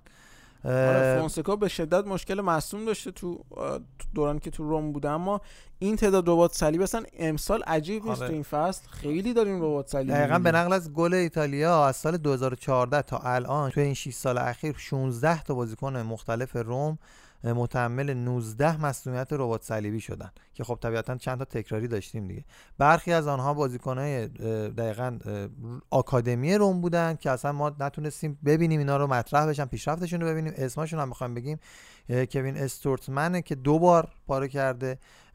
کاپرادوسی ازکیل پونسه عبدالله نورا آنتونیو رودری رودیگر ماریو رویی الکساندر فلورنتزیه که اونم دوبار بوده پالمیری لوکا پلگرینی آره امرسون پالمیری و لوکا پلگرینی ریک کارسدورپ و ریکاردو کالافیوری. عرضم به خدمتتون که دیوید بواه که اونم دوباره دوباره ویلیام بیاندا و داوید زاپاکوستا و مارکو تومینلو و نیکولو زانیولو. آره با ما نفر آخر که استروتمنی که فوتبالش تقریبا میشه گفت نابود شد با این رباط هایی که توی روم می‌داد و مسئولیت های پی در پی و خب همینطور فلورنسی هم که می‌تونست مدافع خیلی خیلی خوبی باشه خیلی معروفتر از چیزی که الان هست اما باز اونم مسئولیت گریبانگیرش بود. اما بریم سراغ یه سوالی دقیق یادم فکر کنم استورتمن دو, دو تا رباتش مال یه پاشه فکر کنم. یعنی همون پاش آره دوباره آره. پاره یه پاش خیلی داغون. معمولا مخالف پاره می‌کنن به خاطر اینکه حالا اون پای تکیهگاه ضعیفتر میشه و اینا بعد ولی این این بلا اگه سر یکی بیاد دو تا ربات توی فاصله کم دیگه تمامه دیگه. اون پا رو باید بنداز دور. آره واقعا. بریم سراغ چند تا خبر دیگه اگه موافق باشید. بچه‌ها چند تا خبر راجع به فرانچسکو توتی ما داشتیم مسابقه رو انجام داده بود و از صحبت کرده بود پیرامون وضعیتش در باشگاه. گفته بود که من همیشه حضورم تو شهر روم و دوست داشتم و با شور و اشتیاق تو این تیم بودم و خیلی سخت بود برای من خدافزی و دو سال بهش فکر کردم. راجع به پنالتیش در مقابل هلند در یورو 2000 ازش صحبت کردن که گفته که مردم جوری از من بعضی موقع صحبت می‌کنن. از اون پنالتی که منگار فقط من تنها بازی کنم که پنالتی چیپ زدم. زدن پنالتی چیپ کار سختی و بعد قبل ضربه زدن جهت ضربه موقع خودتون مطمئن انتخاب بکنی. نکته جالب این مسابقه راجع به پیشنهادی بوده که رئال مادرید بهش داده بوده و اونو رد کرده بوده و گفته بوده حتی اون موقع با اینکه 25 سال سن داشتم هیچ وقت گرفتن اون تصمیم پشیمون نشدم. امروز وقتی با بقیه بازیکنان صحبت می‌کنم که راجع به این پیشنهاد بحث باز میشه میگه رد پیشنهاد بزرگترین تیم دنیا تو اون زمان دیوانگی بود ولی خب من انتخابم از سر عشق بود و هیچ وقت اونو تکرار نمی‌کنم. آخرین صحبتی هم کرده ازش پرسیدن که به باشگاه روم برمیگردید که جمله هرگز نگویید. هرگز رو استفاده کرده که یه جورایی گفته که احتمال داره. حالا یک روزی من دوباره برگردم به باشگاه محبوبم. یه نکته حاشیه‌ای حالا یه مقدار فان هم داشته راجع به صحبت که همسر فرانچسکو توتی انجام داده که اون هم باز یه مقدار حاشیه ساز شده واسه فرانچسکو. خانم ایلاری بلازی همسر فرانچسکو توتی که 15 سال زندگی مشترک داشتن و حاصل ازدواجشون هم تا به الان سه فرزند بوده صحبت کرده و گفته که آقا فرانچسکو 4 5 تا بچه می‌خواست من یکی دو تا می‌خواستم. بعد اومدم مذاکره کردم با هم. گفته آقا مثلا نه اون گفته یکی بعد فرانچسکو نه چهار تا. نه دو آره بعد گفته آره دقیقاً همینجوری. یه میانگین طور زدن سه تا بعد گفته الان باز فرانچسکو توتی گفته که آقا من چهارمی رو می‌خوام. قضیه چیه؟ از قدیم گفتم مرد نباید زیاد تو خونه باشه یعنی بیکاری این داستانا. سری بعد لینکش کنم به روم مربی چیزی بشه که داستان آره گفته من چهارمی رو می‌خوام. الان تکلیف چیه؟ جوریه که خانم گرام گفته با شوخی خنده که بعد روی کی دیگه حساب کنین و فلان سر چهارمی دارن چونه می‌زنن دیگه. حالا بعد ببینیم برنامه چطوری پیش میره. فرهنگ آره. چند. بلش کنیم.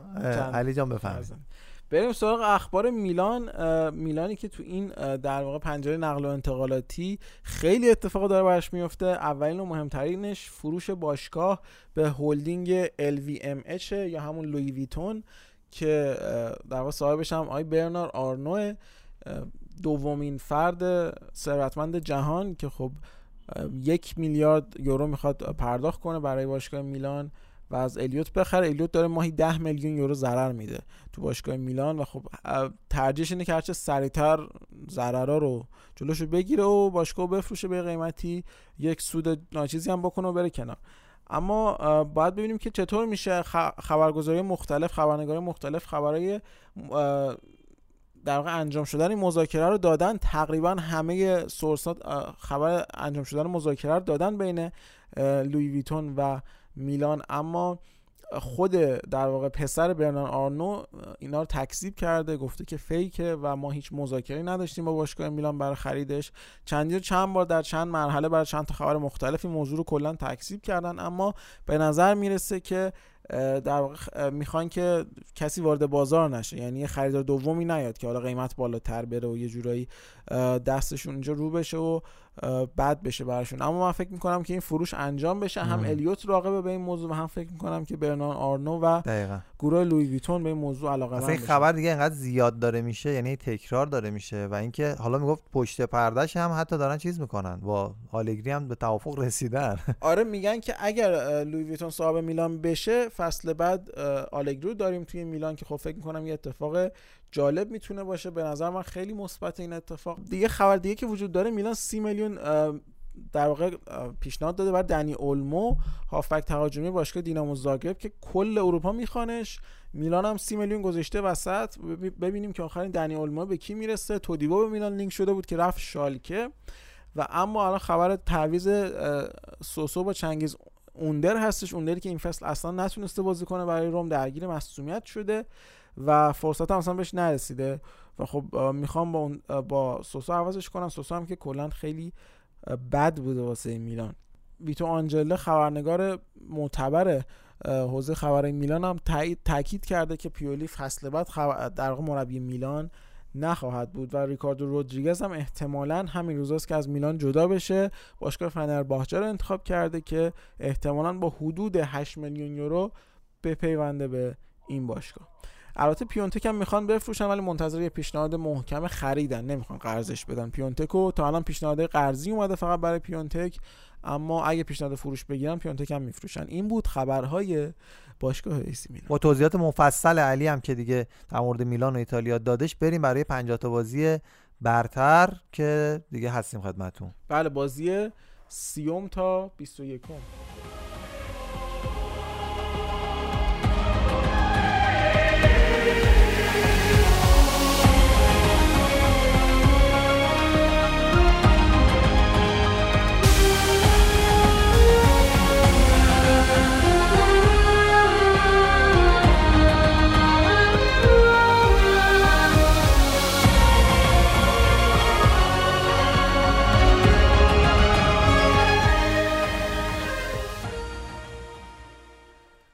راجع به اون ده تا بازی که هر هفته حرف می‌زنیم ده تا بازی به یاد موندنی تاریخ در واقع این دهه گذشته صحبت کنیم.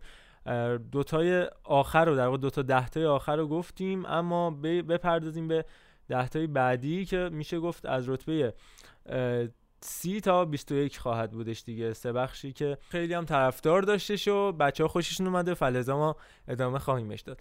بازی سیوم بازی آرسنال لیورپول. سه سه یه مساوی بسیار پرگل و هیجان انگیز. نه آرسنال نه لیورپول تو اون فصل انقدر از نظر دفاعی خوب نبودن که بتونن واسه قهرمانی بجنگن. و باید رو بازی رو در روشون تعیین میکردش که کدومشون بالاتر تو جدول جایی می‌گیره. نیمه اول خب یکیش لیورپول جلو افتاد با گل کوتینیو اما می‌خوای بقیه‌اشو علیرضا توضیح بده مانی آرسنالی. بازی که تو نیمه اول انصافا مستحق گلای بیشترم بود لیورپول و خوشحال بودم که نیمه اول تموم شد. بازی شروع شد بلافاصله آرسنال تو کمتر از 5 6 دقیقه گل دومو دریافت کرد و من گفتم تمام ما این بازی رو هم باز رفتیم سراغ 4 هیچ 5 هیچ. که یه کامبک کمتر از 10 دقیقه زد آرسنال. شوت عجیب غریب گرانی جاکا گل فوق العاده مسعود اوزیل و یوهو سه هیچ آرسنال برگشت به بازی و از رو فرش قشنگ رفتم تو سقف آسمون. امیدوار شدم که آرسنال بازی رو نگه داره ولی متاسفانه در نهایت گل سوم خورد. بازی سه سه شد ولی خیلی جذاب بود و نمی‌دونم داستان چیه که همیشه بازی آرسنال و لیورپول پرگل در میاد. همیشه خدا. هر چه قدم آرسنال دفاعش بد باشه اون ور خوب باشه اینا بازم تعداد گلا زیاده. تو حالا کلا تو این 20 بازی قبلی هم که بررسی کردیم آرسنال بیشترین سهم داشته و در ادامه هم بازم خواهد داشت. آره من فکر می‌کنم 7 5 آرسنال هم برسیم بهش بازی با ریدینگ. فکر می‌کنم بود ولی نمی‌دونم تو کدوم رتبه قرار داشت ریدینگ که عمل کرده اونا بودش. ریدینگ. ریدینگ آره دقیقاً. 8 2 هم بکنم آخرا داریم که نه 8 2 اشتراک فکر صحبت کردیم راجع بهش. حالا مهم نیست مهم اینه که آرسنال جایگاه خاص خودش داره تو یه جمعه شبی هم این بازی برگزار شد. لیورپول هم لباس نارنجی پوشیده بود. قشنگ یادم شب بارونی و یه اشتباهی هم که لنو فکر کنم کرد تو دستش در رفته و وارد دروازه شد. روی ضربه فیرمینو بود فکر می‌کنم. اونورم البته چک دروازه بود. آن چک بودش. آره چک بود. لنو موقع نبودش.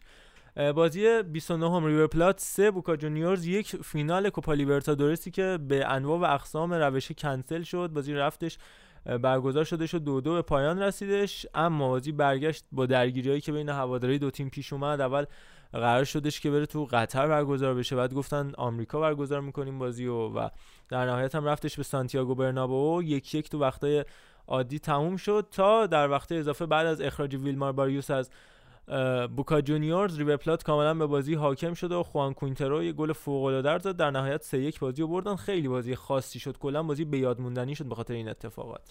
آره دقیقاً. عجیب غریبی بود. بازی امنیتی شده جورایی.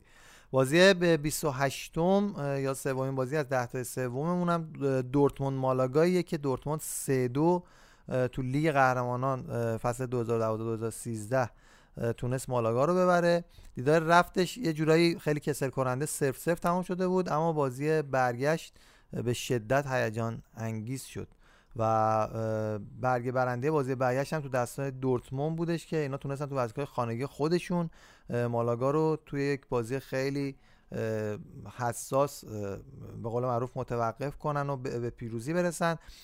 تصاوی یک یک هم می‌تونست دورتموند رو حذف کنه اما دقیقه 80 ایسکو گل دوم مالاگا رو زد و حذف دورتموند دیگه تقریبا قطعی به نظر می رسید که تو اون 10 12 دقیقه پایانی دورتموند تونست بازی رو برگردونه و دیگه دو تا گل دقیقه 90 و 93 و اون دورتموند فوق العاده جذاب آقای کلوپ که رئال هم شلوارشو کشید پایین یعنی بله. شلوار رئال کشید. بله بله. راجع به این بازی هم خیلی سریع بگم. اولا اینکه گل بی‌نظیری که رویس پاس گلشو داد به لوندوفسکی رو هیچ وقت فراموش نکنید. برید ببینید پاس پشت پایی که بدون همون نولوک پاس پشت پا بود. یعنی هم پاس قشنگ بود هم نگاه نکرد و اینکه گل دقیقه 93 سانتانا آفساید بودش. و اگر که وار بودش اون موقع مالاگا می‌رفت به نیمه نهایی و در نهایت تیمی نمی‌شد که الان تو لالیگای دو باشه. گرچه با تمام حب و بغضی که نسبت به مالاگا و مالکش دارم که همیشه ضد بارسا بوده و همیشه یه رئالی تیر بوده و اون سالم که رئال قهرمان شد تو چند سال اخیر فقط تو 5 6 سال اخیر یه بار رئال قهرمان شده دیگه. تقریبا 4 امتیاز از بارسا گرفت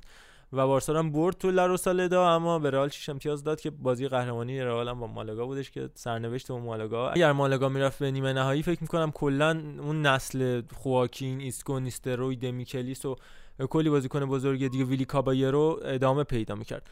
اما بازی 27 م کریستال پالاس 3 لیورپول 3 اون بازی معروف اشکای خاص سوارز درخشش دوایت گیل. تو ترکیب کریستال پالاس و بازی که سه هیچ جلو بودش لیورپول اما مگه میشه سه تا جلو باشی بعد کامبک بخوره؟ فکر کنم اون زمان برندان راجرز در روحش والورده دمیده بودش. آخه ببین تا هلوهاش دقیقه 80 79 اینا سه هیچ جلو بود. یعنی اولی خورد حالا یه ذره بکش عقب دومی خورد. دیگه آقا اصلا پارک باز کن. سومی چرا خورد لیورپول اون بازی؟ نه بکش عقب من موافق نیستم. تو اینجور مواقع باید بری جلو و فقط حمله کنی گل بزنی. اصلا یه دونه بزن دیگه مثلا 4 نمیشه آقا نمیشه. بریم آقا بریم جلو اون لغزش تاریخی جرارد هم در همون فصل اتفاق بله بله. بازی 26 م هلند و اسپانیا. یه بازی عجیب غریب بود. من یه خاطر کوچیک قبل از اینکه به خود هواشی و اصل بازی بپردازیم من بگم که اون بازی رو داشتم فکر می‌کنم یک ساعت قبل بازی من از مسافرت از شما رسیدم تهران. بعد پسر دایم زنگ زد گفت بلیت سینما گرفتم بریم بازی رو ببینیم سری جنگی بیا. من همونجا تو ماشین لباسم عوض کردم. بابا اینا من رسوندن نزدیک سینما. رفتیم و رنگ گرفته بود پسر داییم سفید و نارنجی و قرمز. بعد من زیاد برام اسپانیا و هلند فرقی نداشت. من به خاطر اینکه فن سمت بود فابرگاس هم اونور. گفتیم خب آقا ما بریم اونجا طرفدار کی باشیم؟ حالا همینجوری داریم میریم. دیدیم رنگا بیشتر به هلند می‌خوره صورتمون رو نارنجی کردیم رفتیم تو جاتون خالی. ما چهار نفر آدم بودیم 104 نفر اسپانیایی تو سالن بودن. بعد سر صحنه که آریان روبن تک به تک شد یکی از دوستای ما بلند شد داد می‌زد روبن بزن روبن بزن توپو گرفت. و از اونجا تازه ما لو رفتیم که ما هلندیمون وسط چون صداشو در نیاوردیم. چرا خاموش که ما مورد عنایت قرار نگیریم. گلی که خورد و اینیستا زد یعنی یه جوری جمعیت رو سر کله ما بودن که پرچم بود که میومد تو سر صورت ما.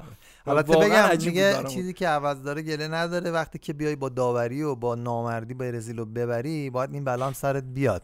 من اینو باید می‌گفتم واقعا. و آقای فیلیپ ملو که مشکل این سندروم هافبک دفاعی که تیم رو به فنا میده فابینیو ها روزگار هستن که. بازی 25 م وستبروم و منچستر یونایتد آخرین بازی سر الکس فرگوسن در استادیوم اولدترافورد به عنوان سرمربی که پر هرج و مرج ترین بازی دوران 27 ساله سر الکس بود. هم لحاظ تعداد گل هم لحاظ کارت زرد و قرمزی که رد و بدل شد اول یکی یونایتد با گل کاگاوا جلو افتاد. اولسن گل به خودی زد دو هیچ. باتنر بازیکن اون موقع یونایتد الکساندر باتنر که الان تو روسیه بازی می‌کنه سه هیچ کرد بازی و بعد وستبروم سه یک و سه دو با موریسون و لوکاکوی که اون موقع خیلی هم جوون بود. بازی رو تغییر داد چهار دو فن پرسی پنج دو چیچاریتو اما اینجا لوکاکو وارد عمل شد با دو گل و یه پاس گل. بازی رو پنج پنج کردش. تا سر الکس یه خداحافظی و وداع عجیب غریب و تو اولترافورد داشته باشه. بریم به بازی 24 برسیم. اسپانیا چهار ایتالیا صفر. فینال یورو 2012 چه بازی رم از قصد اینو سپردم به شما دیگه. بله اسپانیایی که تو اون دوران دیگه واقعا اوج بود و پادشاه دنیا بود یه جورایی.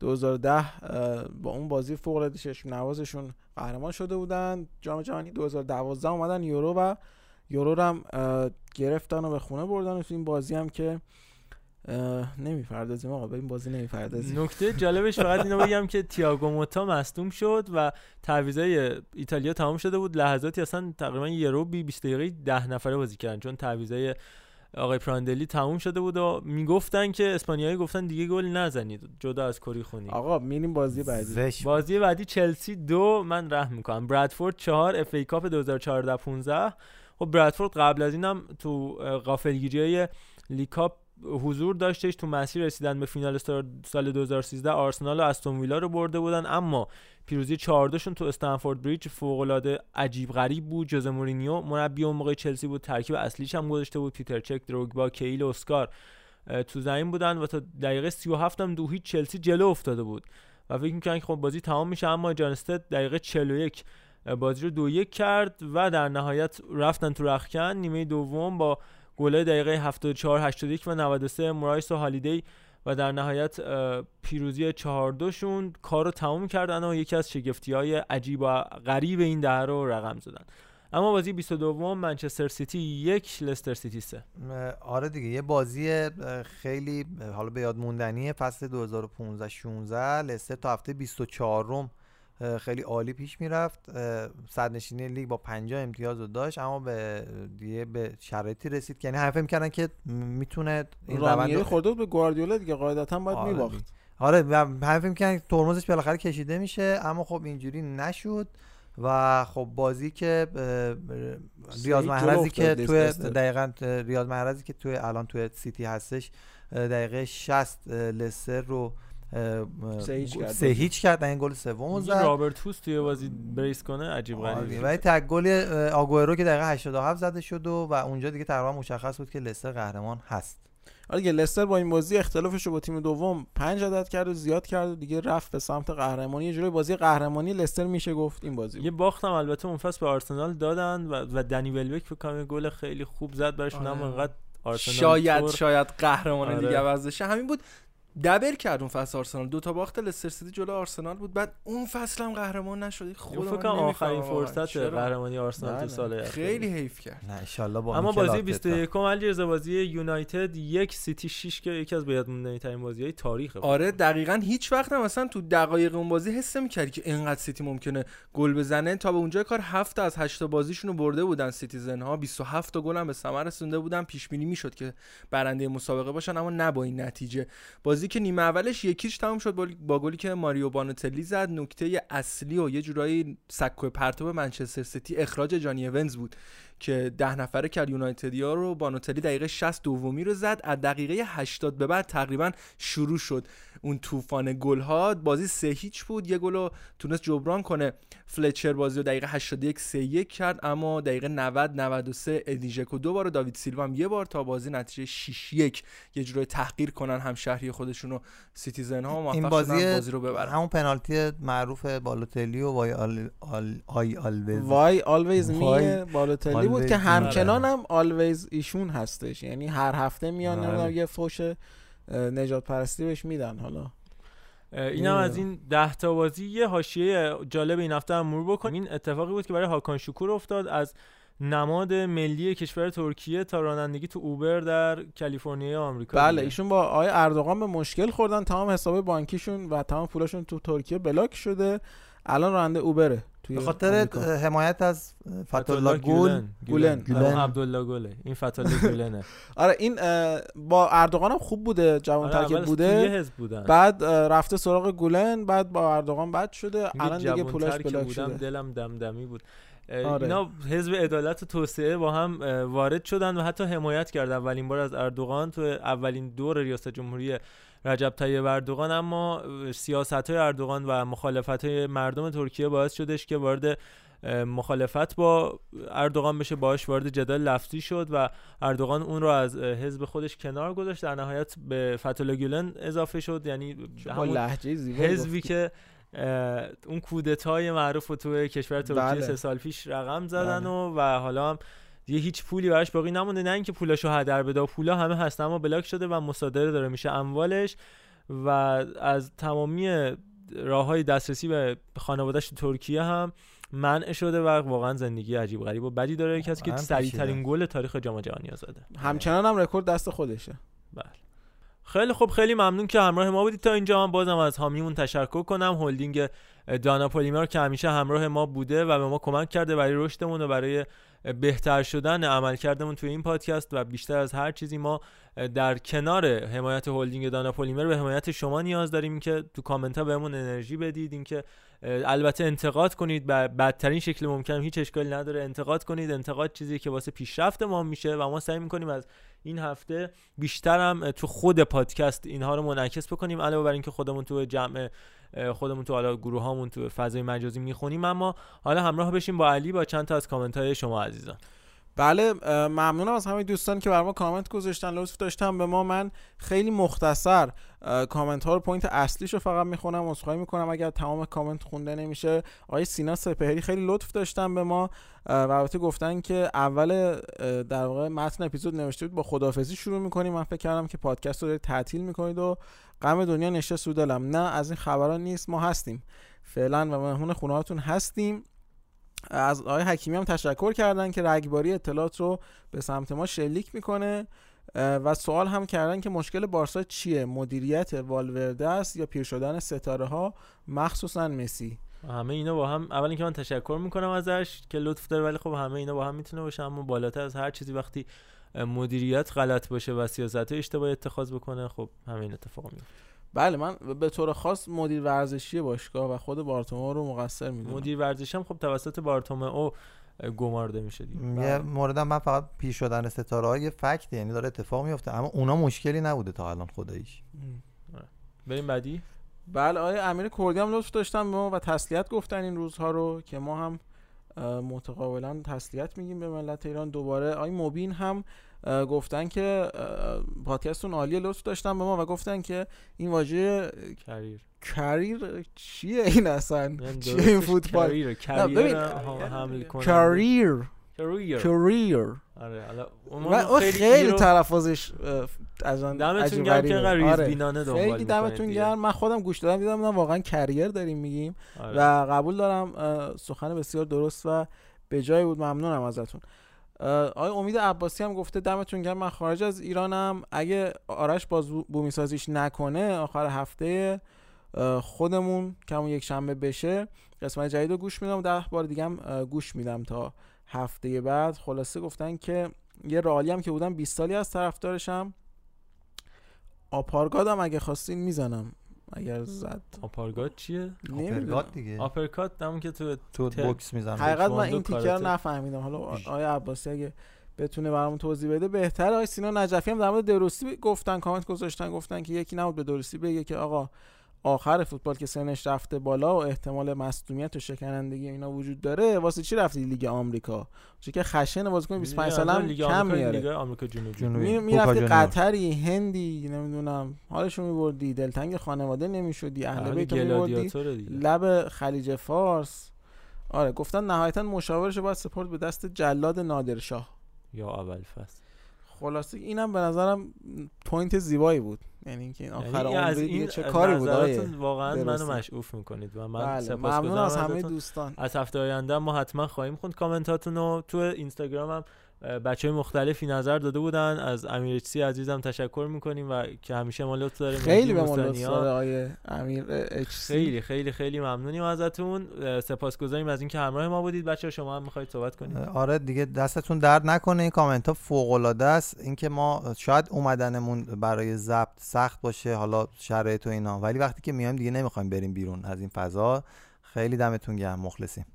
دقیقا جذاب ترین بخش همین تعامل شما عزیزان با ما و خیلی به ما انرژی میده و ما رو انگیزمون رو بیشتر می‌کنه که به ادامه کارمون امیدوارتر بشیم و خوشحالم که همچنان با ما همراه هستید. بله منم به نوبه خودم تشکر می‌کنم ازتون که گوش می‌دید. کامنت می‌ذارید برامون. پاننکا رو به دوستاتون معرفی کنید. من جا داره از حامیمون هلدینگ داناپولی. منم یک بار دیگه تشکر بکنم.